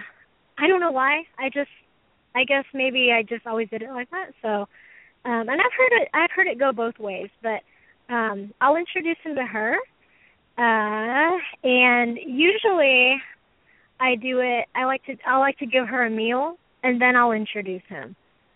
I've heard I don't know where I heard it from, but I heard that it kind of like stimulates the male to be like, "Oh, okay, here we go." I don't know. I just kind of maybe I'm weird. but I like to do that. Um and well, of course if, yeah. I was just gonna say if it, if it works, it works. So Yeah, maybe it's it. kind of like her like, "Oh, you took me out to dinner." Okay. I feel a little bit more receptive to you. You know, I'll start wagging my tail. so, so yeah. and um do you so how many locks do you like to see um or will you just uh continue um introducing uh the males and females until you see an ovulation? Uh, locks. I don't really count them via locks. Um, I just introduce them until I until I see really good signs, and then I'll kind of slow down. But I usually do. Um, what is it? Is it two days? No, I do three days in, and I think two days out. Or is it three and three? I have to look back. I kind of forget these things. But yeah, I'll do like two to three days in, and then two to three days out, where the male like rests and eats and does what he needs to do um until I start seeing really good signs from the female then I then I am a little bit more lenient but it's still pretty strictly around then because even if she's showing signs, that's kind of when you want to keep the male in there. Um, but I definitely stop after I see ovulation.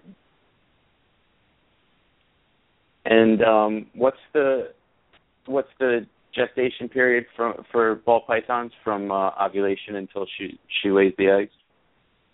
Ooh, I don't know that one off the top of my head. Maybe is it like ovulation? Then she's gonna have a um, pre-lay shed. That's what you want to look for. Because um, after she ovulates, she'll have a pre-lay shed. I gotta look at that breeding t- tutorial. I think it's thirty something days or forty something days before they lay. But then some females they just they kind of hold on to the eggs too. So I think it's like approximately 40 days. I'm not sure though. That's right. Um I should have probably what, known that. um and and in your experience, um have you or actually have you experimented at all with um letting a female maternally incubate or do you uh automatically just uh take the eggs and pop them in the incubator? I've always taken the eggs. I've never experimented with maternal incubation. Um, I've heard a lot of people say that it works just fine. Uh, I just, I don't know. I think I'm a little too anal to kind of let that happen. Um, just You like and, another control. big reason. That's what it is. What is it? You like to be in control. That's what it is. yeah, pretty much. Because I feel like if I can see it and you know I I can put it right there, and I know it's going to have ninety percent humidity or whatever humidity and and all this other stuff. I just feel more confident about it. Um, but a lot of it too is that female to get back on food. It's amazing how tiny they look after they lay. It's it's just I don't know. It's just like they're like a bag of skin almost. Well, not really, but it's just you're used to seeing them so big for so long. Like, wow, you're building. Wow, you're ovulating. You look huge, and then all of a sudden, whoa. So I want that female to bounce back as soon as as soon as she can. Yes, it is um a very large uh, percentage of her weight goes into uh producing the eggs and then Mhm. for all the time that she's incubating if you know if she were to maternally incubate for all that time you know it's a it's a huge um consumption of of their energy and uh you know could possibly you know i'm sure in the wild these snakes you know don't breed every season Yeah, that's true too. Yeah, so Uh, I don't. Mhm. Okay, so do you want to talk a little bit about um, you know, your your care for the hatchlings once uh once they hatch out? Uh, yeah. Um, once they hatch out, when they all hatch out, I rinse them off, and um, I clean out the tub real well because there's like snake goo and all of that all over the place. I clean that out, and then I put them on damp paper towels, and I stick them back into the incubator until they um until they have their first shed. Once they have their first shed, then I separate them into their separate tubs, and then they can go in a rack or the incubator. I mean, depending on if I'm low on space or not. But usually they'll go into the rack, and I wait about a week or so, um, and then I offer them their first meal. Yeah, and not all of them will take right away. It's it's kind of frustrating. So you just have to wait a couple times, and of course, um, paper towels as bedding, and I also give them a little hide. Like I'll just cut up a toilet paper roll or something and throw it in there, um, in a little water bowl. Make sure they feel all nice and secure, and yeah, and then I hope I they take it. Um, I try my best to offer it like their first meal like later in the evening, and I try to offer like a little small mouse hopper that's not too, you know, um, not too big, just like the appropriate size. And sometimes I'll leave it overnight because some of them are pretty shy. So, so yeah. Um, but you usually you you start out with uh offering live prey items. I do. Yeah, I try to um I know you can try other things, but I just feel like the movements attract them uh, a little bit more and that way you don't have like a huge giant human looming over you with a frozen thaw and tongs like, "Come on, come take it." Um, and I just feel like that first meal is so crucial. I I just want them to develop that feeding response before I offer, you know, a rat crawler or uh, or something frozen thawed. Well, actually, a hopper, I have tried offering small, you know, little rats first because I prefer my ball pythons to be on rats versus mice, um, and see if they'll take it. You know, if they if they take it, that's great, and I keep offering it. But if they don't take it, then I take it out and and then I'll wait a couple days or whatnot, and then offer the the hopper. But I don't always do that. It just depends on the snake. Okay, great. And um, I, I imagine you keep um, breeding records for for your uh, for the offspring you produce. Yes, I do. I don't just say, "Oh, all the eggs in the incubator." Okay, and I don't know who, you know, who does who or whatever. Because I definitely don't want to like, I don't know, raise one up and then, oh no, you went to your dad. And, you know, I don't know. I know, I know it could be done. It's just, I like to know who produced what kind of thing, especially if if somebody's interested in buying a snake as a pet or even as you know an investment or whatnot.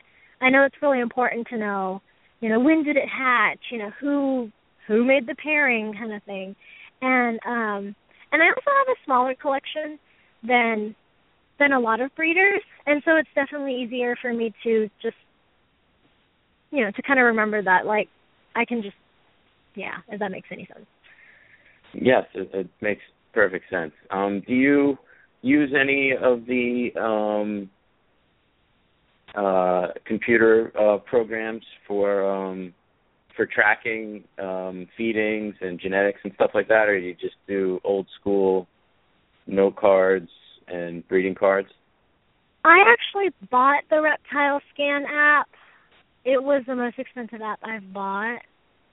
And sadly, I haven't really I haven't really used it.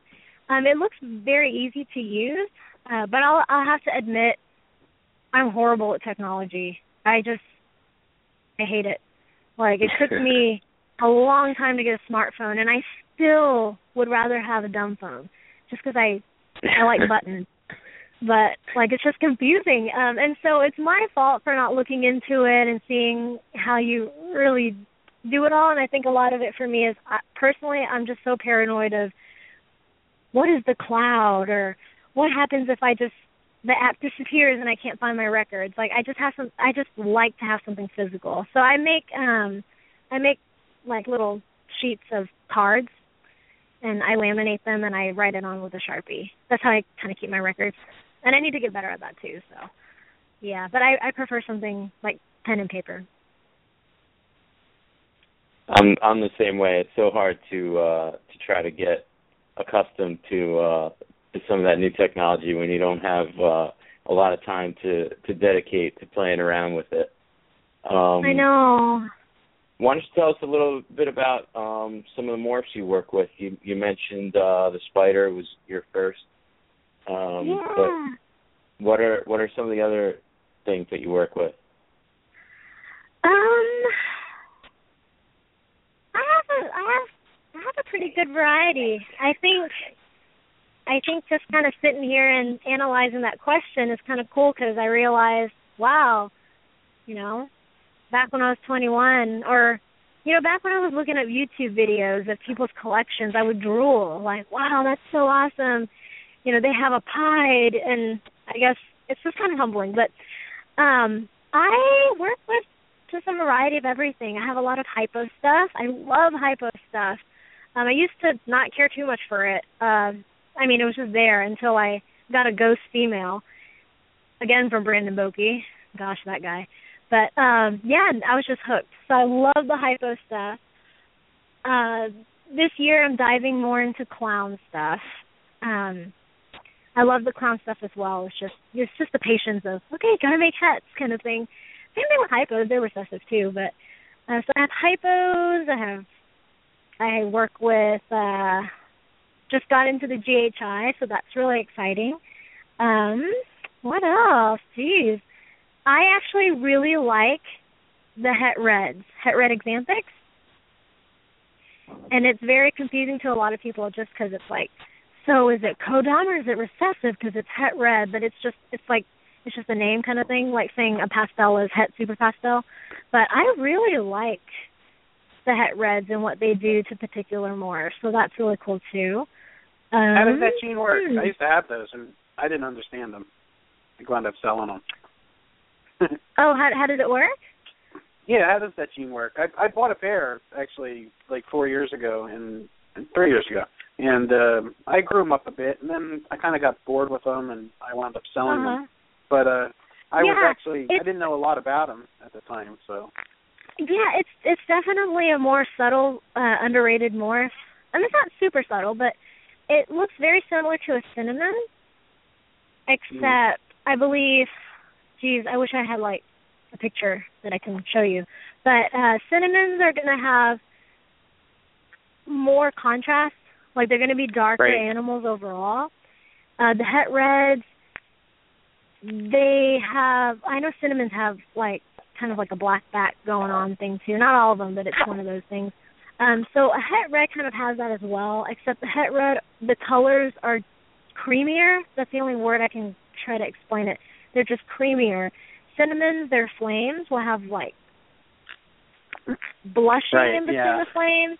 So do the het reds, but the cinnamon's blushing, I I believe, is more more contrasted, like yeah. white and black versus the other one has like a brown tone in the blushing. I don't know if that makes sense, but um but a het Yeah, red absolutely. is pretty much so the super form of a het red. Uh, so many people ask, and I always compare it to this. Um, the super form of a het red axanthic is a red axanthic. So it's like saying the super form of a pastel is a super pastel. So Corey Woods named it het red axanthic, but it's actually, you know, a codominant gene. It's not a recessive Mhm. gene. So a het red to a het red would make a red axanthic. Just like a pastel and a pastel would make a super pastel. It's like calling a pastel a het super pastel instead of just a pastel. Right. Okay. Like like saying then- het super fire. Yeah. right. And then the super form is actually. Because if you take a red actually axanthic and breed it to a normal, you would get all red exan- uh, het red axanthics. okay. And the Confusing. super form is actually an axanthic. It's a white. It's it's all. It's lacking all uh yellow pigment. It's just white, uh, white and black uh, and gray color, right? Uh, no, not the het reds. Um, oh no. Okay. I know it's it's so weird. Maybe that's why it's underrated because people just are like, okay, that's that's too weird. We're just gonna go cinnamon. Um, but uh, no, it's not. It's just it's just kind of like a a het red with more pattern and and I I just I just can't. I don't know. I can't describe it, but it's not your typical like TSK axanthic or you know VPI axanthic axanthic. Right. You know, to be honest, I don't know why they called it axanthic. I really don't. I'd like to know. If you find out, let me know. But but yeah, it's yeah, it's it's weird because they're not that was recessive at some of the problems. Yeah, that was some of the issues I was having with them. I'm like, well, what did I just buy here? I don't get it. And uh Yeah, I, I but- actually had a. but it's one of those things them, that if you uh huh if you put it to like a pastel, I think they look really cool. Um, it doesn't change it drastically like putting a banana to a spider, but it looks it looks different. It has like a black back kind of thing going on. And it does change it a little bit, but if you put it to a black pastel, then it changes it drastically. It's a it's a gargoyle. And those are really cool. Right. Mhm. Yeah, those are. I like them. Well, I mean, speaking of the Yeah. different morphs, um, Kristin, Mhm. what do you think about the the ball python market in general and the pricing? Uh, Actually, changes Dave, that we've can I- seen recently? Sorry, Dave. Ahead, can I Tim, what? interrupt you for a second and just I just wanted to hit Sure. on one more thing uh, with the morphs before we got moved on. Okay. Uh, sorry, Okay, go Kristin. ahead. Um, No, it's okay. what, Kristin, are you familiar with um, any morphs? I know there are kind of more and more of the morphs that are being developed now with ball pythons. Um, any morphs that better as adults? I know a lot of the ball pythons, you know, look incredible as hatchlings, um, Uh-huh. but quite a few of them kind of lose that that vibrant color um, as they mature. Um, but through you know selective breeding, I know there there are kind of more and more morphs now that you know actually look better as adults. Um, can you talk about any of those or your experience with them? Yeah, um, the ones that come off the top of my head would be Enchis, um, Vanillas, Fires, um, Orange Dreams is the is the big new one. I don't have that in my collection, so I can't speak offhand of what that does, but um but I know off the top of my head those genes definitely mixed with other genes clean up things really nice and they hold their their uh, bright vibrant colors a lot better than other ones. Now, when something first comes out of the egg, I I don't think you can really beat that because um, they're just going to be gorgeous. But I do believe that they tend to hold their color a little bit more um as they age kind of thing um so yeah question yes definitely go ahead mm-hmm. dave okay yeah no i just wanted to um see you know take your opinion on the pricing of morphs and some of the changes we've seen over the last few years yeah, I think it's crazy. Uh honestly, I think it's it's really crazy, but I think it's great because I feel like it's crazy because ball pythons have definitely exploded and so many people are getting into it. I've heard that the big uh, retail pet stores like Petco and PetSmart and all them are going to be carrying like morphs. Like I see spiders and pinstripes there now, and who knows what else we'll see um, later on down the years. And so I feel like ball pythons, it isn't so abnormal to be like, what? I didn't know they come in different colors, kind of thing. And with that happening, I also feel that um, that the market's a little a little all over the board at the moment. I still think it's yeah. great, but I feel like we do have a lot of because it's not rocket science to you know breed snakes um, or breed ball pythons. I can't speak for other species, but um, and so I feel like a lot of people are doing it and are attempting to do it.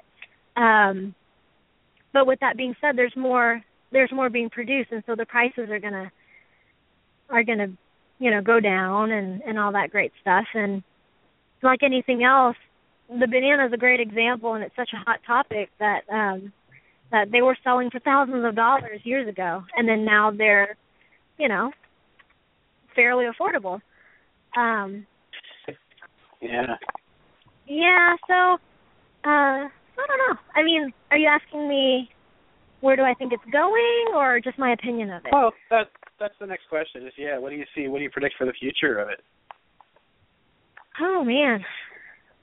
Well, I haven't been in it as long as uh some of these other amazing breeders to really because I'm sure they can see somewhat of a pattern and and all that. But personally, I feel like uh I feel like it's really unstable now, just because a lot of people are jumping in, um, and I also feel like unfortunately a lot of people are jumping in too fast and maybe for the wrong reasons, and and due to that they get discouraged really easily, um, and then so it becomes kind of like a horrible cycle of, oh well I can't I can't get the clutch I want, or you know I give up because I had a female slug out or whatever, and then they just liquidate their entire collection.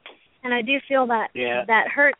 That I feel that the people that it hurts the most are the newcomers that are coming in and not understanding that you know this person just gave up, and so they, oh yeah, well I'll buy that for super cheap, and then oh my gosh, it had an RI or whatever, and then they get discouraged. So that's really sad. Um, and then of course they go to shows, and it's it's hard for you know, good breeders to say, well, I, I really, you know, I know you saw on Craigslist or on, you know, Facebook that Joe Schmo is selling his for this price, but you have to understand that, you know, the reason behind it and all that. So it's, I feel like it's a crazy time right now, but I personally think that in a few years, um, I think things will turn back around because I feel like the people who are in it for the animals and for the love of their genetics and for the love of educating other people and not giving up so easily will still stay. So yeah, Yeah, I would agree with that. What do you think about auctions? Auctions? Uh, yeah. I'm not gonna lie. I did. Au- I, I mean, I didn't do an auction before, but I've bought from an auction before. Uh, I don't often, um, and I won't again. But uh, I don't know. I do think it definitely makes the market a little pettier, but I understand the reason behind it. Uh, Mm-hmm. and you know, we can't all just have a huge agreement. Let's not, you know, sell our snakes like this. Every individual is going to have their reason behind selling a snake for for why they sell it and and all that. I personally, I think it's rough, um, just because, you know, if you're a person of your word, and you start up an auction page, and let's just say it's like, you know, you just started it up and it hasn't had a lot of, um, hasn't attracted a a big group of people, and a few people bid on it and they get lucky and get it for something super cheap you know, then that person thinks that, oh my gosh, you bought your black pastel for two fifty, I got mine for fifty bucks on an auction.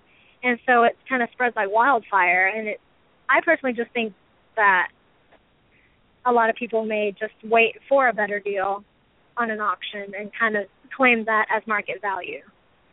Rather I know, than I agree. You know, yeah. Yeah. So it's a double edged sword. I get why people do it. I understand it's a business.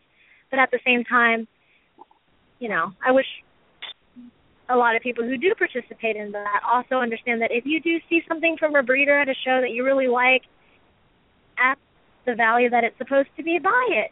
I mean, don't wait for an auction animal just because you've deemed auction prices in your head as market value. Yeah, and that's it's creating, and that's not just in ball pythons, but also in leopard geckos. We see it too, where um, it definitely changes the perception of what the pricing is, like you're saying, and it also, um, well, people just really frown on auctioning off live animals. Um, they don't like the. I mean, they they feel that auctions with cars or anything or other merchandise is fine, but when it's a living thing Mhm. and you're, you know, auctioning off to the lowest bidder, it's kind of changes the morality of it changes. And It does. So, I, I agree with you. I I definitely, and even though I've bought a few auction animals, um, yeah, um, I don't know. It, I, agree. A It just doesn't. myself. Yeah, and sometimes the deals are just really hard to pass up on. But um, to the public as a whole, I do feel that you're right. It it does kind of, oh my gosh, well I'll do five dollars more on this, I'll do five dollars more on this, and it's like, well, what is that animal worth to you? Why can't you just buy it, you know, at the show or through whoever advertised it for two fifty? Because you should buy the animal because you like the animal, and of course, sure, buy it for its genetics and everything. But don't be upset if it doesn't produce for you or something, because after all, it's a living creature. Right. I Yeah, know. I feel like auctions kind of gear more on the genetics you're buying, I guess, instead of a pet. Mm hmm Well, I think we're going to see some changes in the future. I think, uh, you know, everybody is trying auctions. Well, not everybody, but we're, we're seeing more and more people trying auctions, and it's like, all right, well, now it's not just one guy doing it; everybody's doing it. So we're everybody's getting confused. Like, well, where's whose auction is? So I want to go in, and Mhm. everybody's all scattered all over the place. It's kind of like pandemonium, in my opinion. And I don't know. I like the traditional way, way of buying and selling. You know, you deal with the breeder that you like and trust, and you know, you go for animals for, from certain lines that you want, and uh, Mm-hmm. you know, you support you support your favorite breeders. That's what I like. Um, Yeah, that's but what I do. And uh back to the auctioning thing, anybody can do it. I mean, anybody can have a Facebook account, and it's kind of scary because, you know, of course, a, a no-name person would probably sell their. Not a lot of people would auction on it, and so of course that animal or that particular morph will go for a lot cheaper. It just kind of floods everything. So. Right. I know. Well, we're going to likely see some interesting times coming up with all this going on. So, I mean, it is a it is a transitional time in the reptile world. There's so many different things going on, and yeah, there's some good good things and bad things. So I think we're living in exciting times for the reptile world. What do you think? What do you think? I think it's I think it's a test. Uh Yeah. if you're doing it because you love to do it, then that's awesome. And it does kind of stink to like look at, you know, I don't know, like an animal that you bought a like a morph that you bought a year ago and say, wow, I spent this much on it and it went down this much. Um, or if it's hard to move your animals because there's so much competition and just in general, it's just people just aren't buying or whatever. And it is hard, but at the end of the day, you know, I got into this because I like the genetics and I like the snakes and uh you know, and I feel like this transitional time will just kind of make your passion for it stronger. Yeah, I agree. What Definitely. what I find what I find very intriguing is um if you know we're not the first uh obviously and not the only um reptile related um blog talk radio show um but if you go back I I believe Reptile Radio um was the first one. And if you listen to some of their shows from 5 years ago they have the same Mhm. exact conversation.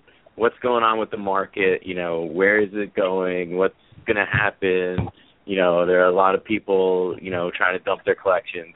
And in my opinion you know it just grows and grows and grows. And it's it's a it's cyclical and people you know come into it for the wrong reasons just as you mentioned kristin and people get out of it. Um i think maybe perhaps more now because of social media and and all the forums and everything maybe you see those people selling their collections um as a whole more now just because you you might you know see it more often on the on the internet um than you did in the past. But um as you uh, just as you said the people that are passionate about it are going to continue to be passionate about it. And overall it's just growing and growing and growing and seeing um specific morphs and specialty morphs of ball pythons in the big box stores I think are just going to grow the market. And and if you just think about the numbers of those stores across the United States and think about how you know if they put one morph ball python in every one of those stores that that's Mhm. thousands and thousands of of you know of those snakes that that they need to be supplied with and they have to come from somewhere um right. so uh, that just increases the possibility for breeders across across the board. Um, Yeah. But uh, just moving on, Kristin, we're we're you know getting down to the end of the show. I just wanted you uh, to mention a little bit um, about some of the other um, reptiles that you work with, um, Okay. and will possibly breeding be breeding in the future. Um, uh, some other reptiles. Uh, well, balls are my main thing. Uh, but I also keep hognose snakes, and uh, those are so cool. I love them. Uh, they eat like crazy, and their personalities are just wild. Uh, so those are really cool. And I, uh, I had house snakes. I got into house snakes for a little bit. Um, I do have one Leachianus gecko. Yay! So Gecko Nation. yeah, I have one. Um, I had a leopard gecko a while back, but um, for some reason, sometimes when you just keep a certain animal, you like it and it's it's all great, but it's just it's just you're not passionate about it. Um, so I had a leopard gecko, and it it really didn't do anything for me. I mean, it was beautiful. I loved it, but it was just there, and I didn't have any breeding plans or anything. So, um, but for some reason, the leachies Oh my goodness. I saw one um from uh Mike I can't say his last name, but he's from Alpha Geckos. He had a huge Leachianus at NARBC and he just put it in my hands and I was hooked. It was crazy. So I do have one leopard gecko. Uh I have a Woma python.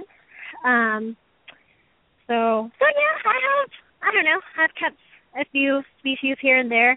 Um the house snakes are really cool. Uh, they're kind of like corn snakes, except I don't know. It's just it's just a little bit different on them, and uh, they eat like crazy as well, and they breed even crazier.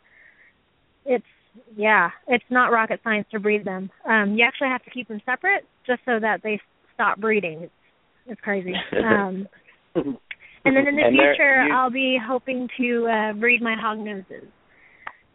So. and it's um the the house snakes I think are um one of those uh definitely underrated species that have been available in the hobby for so many years and and just something you don't see often and um you know i'm not really sure why and uh there are even some some different morphs out there um did i see on your on your page that you have an albino house snake Yes, I had a um, an albino house snake, and and another thing about them is um, I think they're also locale based.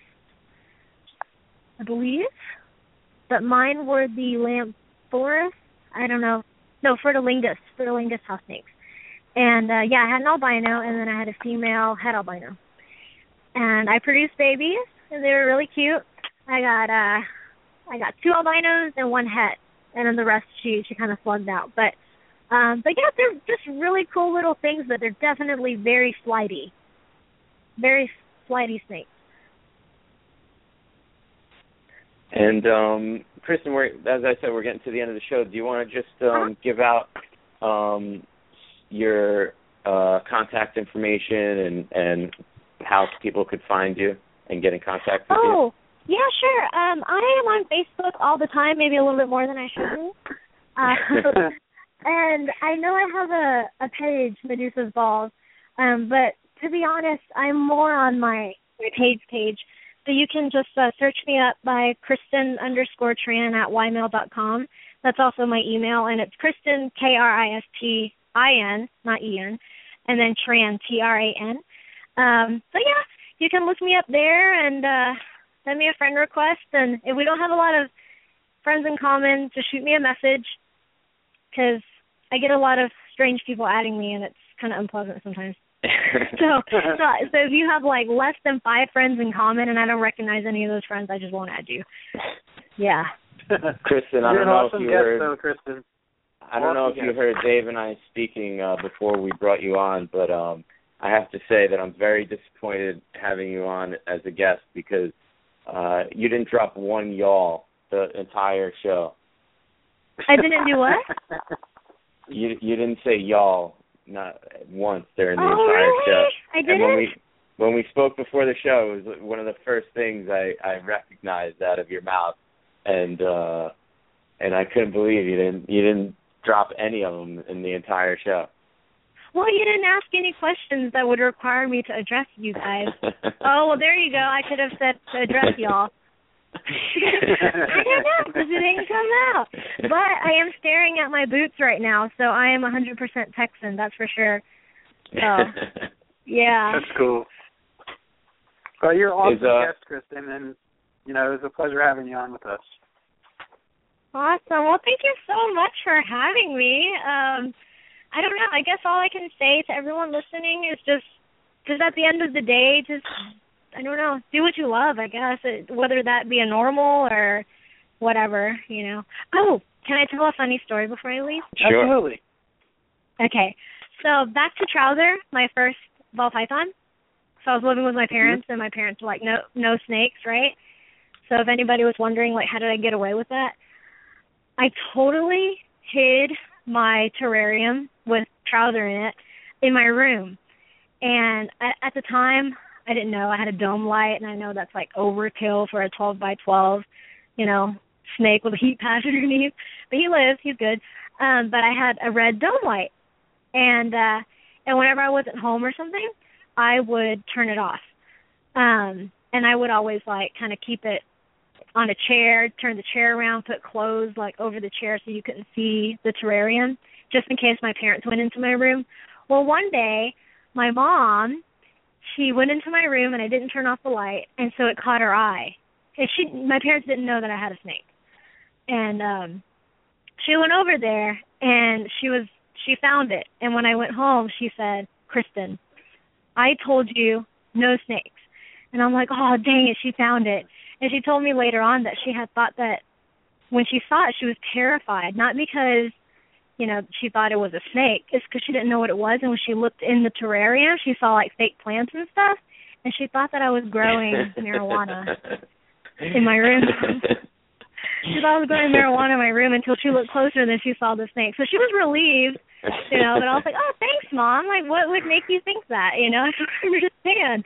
Um, but yeah, so she was relieved, and she was like, have you been bit? Is it poisonous? And I'm like, mom, no, it's fine. And she's like, Kristin, they have rabies. And oh my goodness. to this day she she doesn't understand. She thinks that they'll show me affection on my neck and squeeze me to death. It's, ridiculous. I try to educate her, but no, no. So how do they So- how do they feel about coming to your house now? Um, I have them all in the back room, so they don't they don't see it. So it's fine. I think they've definitely accepted it. Um, after I graduated college and I went full blown into the snake stuff, I did get a couple phone calls from my crying mother. Like, I'm, I kid you not, she's like, "You're a grown woman now. You know, you have your own house. You need you need to you need to grow up. Get rid of these snakes. They're stressing you out, and you have to like clean their crap. That's disgusting." And I just have to tell her over and over again, "This is what I like doing," and it's it's hard. And I'm sure there's so many listeners out there and new people out there that have to go through, and even old people maybe that have to go through the same stuff. You know, just trying to educate people who just have a natural fear of it. But I don't know if they still come to my house. If I bring it out, I, I would never bring it out to them. But they always say, "You don't have them loose in your house, right?" I'm like, "No, I don't. It's okay." You know, so for sure, it's it's fun though, and I don't know. I still do it. I just uh I just recently added my mom onto my Facebook. Originally, I I deleted her because because I post a lot of snake pictures, and she's just like, "Oh, that's gross," or and then of course I'll get the phone call of like, "Stop!" And so I just recently added her again, and I think they get it. Um, you know, they get it. It's what I do. So yeah. Well, again, thanks so much for having me on. Thank you so much, Kristin. You're a great guest, and uh, and we'll have to have you on in the future uh, to give us some updates on on what's new with you. Okay. Okay, sounds good. Thank you so much, and you guys have a great night. Thanks. You too. Dave, you still with us? I'm here, Tim. Uh-oh. I'm sorry. Oh, there you are. Um, yeah, I had to step away for a second, but what do you think? It was a great show. She's an awesome guest. She was a, a great guest, and uh, she was a little nervous before the show, but um, she did a great job, and uh, we're really thankful to uh, to have had her on. I'm nervous uh, before, during, and after every show, so I don't know. How am I doing? You're doing awful, Dave. Just hang it up now. I know, right? Uh, I, don't know. I gotta be. We, I think we're doing pretty good because our listenership keeps going up, so that's a good thing. So we're doing a good job for the community. And, uh, And it was well, nice you know, to it was uh, to to branch out into uh, into some new topics tonight, and um, oh yeah, and absolutely. we'll be continuing to do so in the future. Yes, we will. We were uh, we were Tim and I were talking earlier about um, doing more shows like roundtable discussions with with new folks that are coming in and getting their perspective on things. Uh, you know, we do a lot of shows with uh, top breeder interviews and prominent people in the community, but I think uh, it's just as important to bring on the little guys and gals out there and uh, have them on the show too. So uh, yeah, that'll be that'll be fun. We got a lot of great ideas coming up in the future, folks. So uh, stick with us. I think you'll be impressed. But uh, all right, Tim. I guess I'll uh, I'll let you off the hook here, and uh, we'll uh, I'll finish up the show. All right, have a good night, everybody. Take it easy, Dave. All right, Tim. Talk to you during the week. Bye. Later. All right, folks. Hang tight. I'll be right back with my closing remarks. Gecko Nation Radio is a David Fine Geckos creation and production. You can visit the show's Facebook page at Gecko Nation Radio. I also have a great family friendly group on Facebook called Gecko Nation. Apply for membership today. The jazz music you heard tonight was generously donated and created by Jeremy Turgeon of J&D Reptiles. Thank you very much, Jeremy, for the great musical pieces. You can check out Jeremy at J&D Reptiles on YouTube and on Facebook. And a very special thank you to our news anchor, graphic designer, and audio tech, Steve Barker. All the graphics, audio sponsor plugs, and music overlays were assembled by Steve. Check out Steve on YouTube at BC Barker Creations. He has some terrific videos for the herp community with amazing geckos and snakes. please support the U.S. Herpetocultural Alliance and USARK. Gecko Nation Radio is proud to support both of these organizations. Please donate to USARK so that they have the funds needed to legally protect pet owners' rights nationwide. You can donate to the USARK Legal Defense Fund at www.usark.org. If you would also like to learn about advocacy and how you can take action on a state and local level, please subscribe to the U.S. Herpetocultural Alliance newsletter and blog at www.usherp.org. All right, folks, and it is the end of the show, and I'm looking in the call queue, and uh, most of the callers have dropped off except for one, and that is Gecko Nation Radio's biggest fan, Miss Elsa Borzoi. Uh, thanks, Elsa, for being the cool chick that you are, and uh, uh, supporting the show like you do. It's great to have a, a diehard fan, and uh, Elsa's awesome.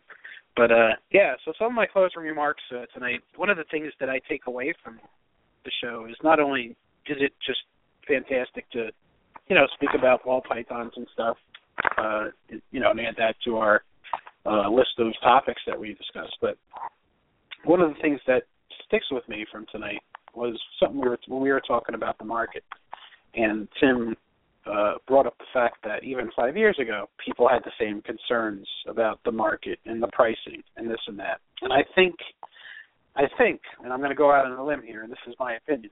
I think that human beings and the human condition is such that we are never happy and we're always worried about the market and we're always thinking it's the end of the world and it's always this or that. But in the end, life just keeps going on and the market just keeps going on and everything just keeps flowing like it should. And I think if we just trust in that and just relax a little bit, um, and I know that veterans of all this realize that realize it for what it is and they don't get it don't get crazy and nervous and upset over it um just realize it that like tim said there's ebbs and flows and ups and downs and it's just part of the cycle it's very cyclical so you know complaining and worrying and thinking that oh nobody's going to buy these animals this and that that's not going to happen and i just think as a whole you know everything right now is in one of those downturns but there's always an upturn, and usually it's at the worst point, or at least the point that people think is the worst point. Everything takes a turn for the better, and I and I definitely see it coming. Um, you know, I have my moments where I'm kind of pessimistic about things, but I always wind up snapping myself out of it. Something happens, or you know, I talk to somebody, and my perspective changes. Okay, so good luck, everyone.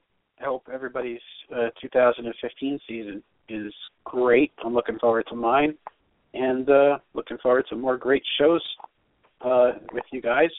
Go ahead and see who's on the air with us next week. We have a we have a really great lineup of shows coming for you guys.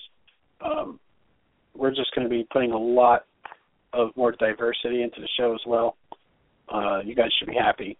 And if you guys have any ideas or topics or guests that you'd like to hear on the show, you can send me an email at geckonationradio at gmail dot com, or mention it to Steve, Tim as well. All right, so next week on November 9th, we have Anastasia Haroldson from Netbug, and me and Daryl Burton are going to be talking with her all about arachnids, spiders, um, tarantulas, and all kinds of different uh, insects that she keeps as well.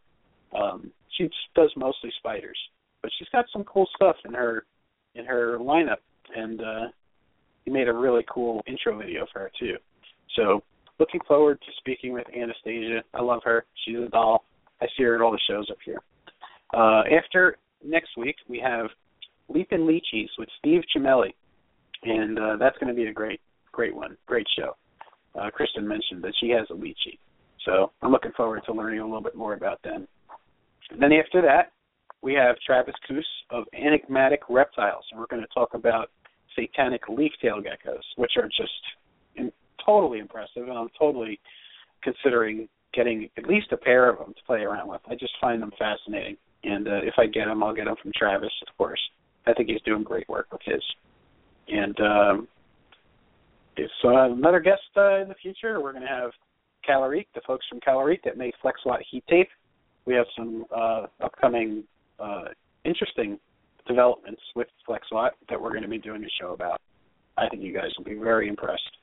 Uh, FlexWatt is, of course, the best and safest and most energy efficient heat tape in the world and in the reptile community. It's the most widely used and trusted heat tape. So don't be fooled by claims by imitators or people selling imitations. FlexWatt is still the latest technology and the best and safest for your racks. Uh, if you guys are buying racks and they and uh, the manufacturer has switched to a knockoff of FlexWatt, you guys can still order that rack without the heat tape installed and uh, message me or one of the FlexWatt distributors like the Bean Farm, Blake Heroes, Dale's Bearded Dragons. Uh, if you're up in Canada, Dino Reptiles, A Plus Serpents, of course, in in uh, they're in Massachusetts, um, and uh, we have a few more.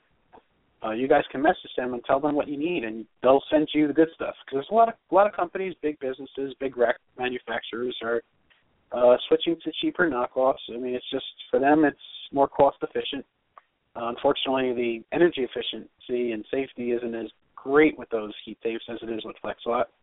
Um, they'll work for you though. You know, they're not going to uh, be be a total loss. But if you guys are really particular about how you're heating your racks, and if you're really concerned about having the safest products in your home, then you're going to want to switch to FlexWatt. And uh, helped build the reptile industry and made it what it is today all those big breeders did it with FlexWatt. So message me if you guys have any questions about it. Okay, and uh, speaking of FlexWatt, we're going to have also ProTech Caging, Paul Edwards. Paul Edwards is revolutionizing racks. He's making incredible new style racks that are just so nice. Um, we're going to have him on the show. He's going to talk about his new products that he's working on. So, uh, looking forward to the future, everybody. All right, I'm going to go ahead and thank my sponsors, and then I'm going to play a cool song and take us out. Number one, Dale's Bearded Dragons, Dale'sBeardedDragons.com. They are the biggest and best reptile supply distributor at all of the Northeast Expos, going from Maryland to New Hampshire. ABDragons.com is your source for dubia roaches.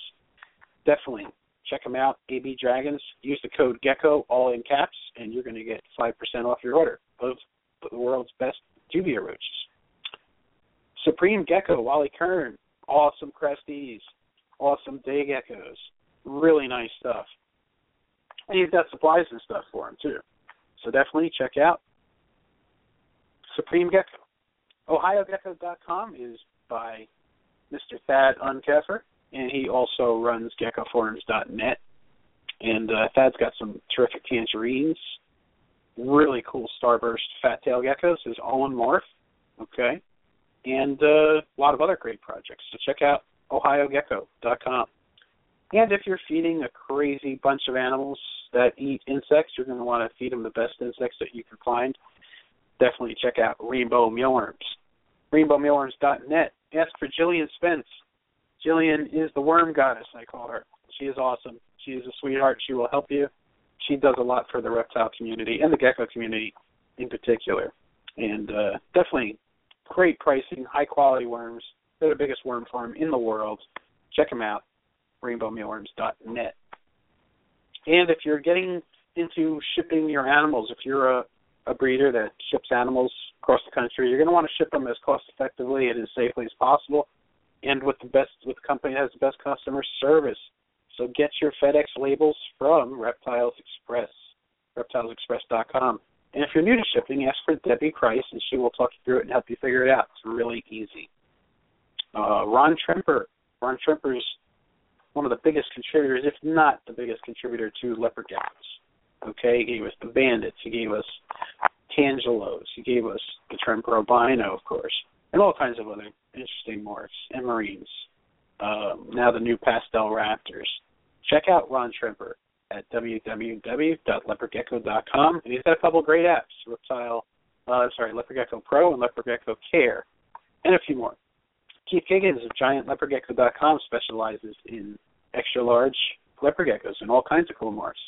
Check out GiantLeopardGecko.com. And MS2 Premium Insect Chow is the best food for your feeder insects. You are what you eat, folks. Make sure your feeder insects are getting fed right so your insect eating reptiles are getting fed right. Use MS2 Premium Insect Chow. Last but not least, and our newest sponsor, Daryl Burton of Longhorn Geckos. Daryl and his son Cade are building an, quite an impressive collection of bandits and tangelos, super tangelos, pastel raptors, white and yellow stuff. Um, really nice wild types, Angramainyus, really cool stuff. So check out Longhorn Geckos on Facebook, and they have a website coming soon. All right, folks, uh, that's it for tonight. Until next week, here's a song. Take us out. Well, actually, it's more of an instrumental piece. I've been watching a lot of Star Trek on Netflix, so kind of in a Star Trek kind of mood. So check this out.